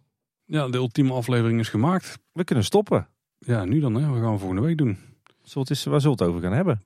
Nou, daar hebben we het dadelijk als we op stop zetten wel even over. Dat was in ieder geval eh, voor deze week. Bedankt voor het luisteren. Tot de volgende keer. En houdoe. Vaarwel. Of toch? Houdoe.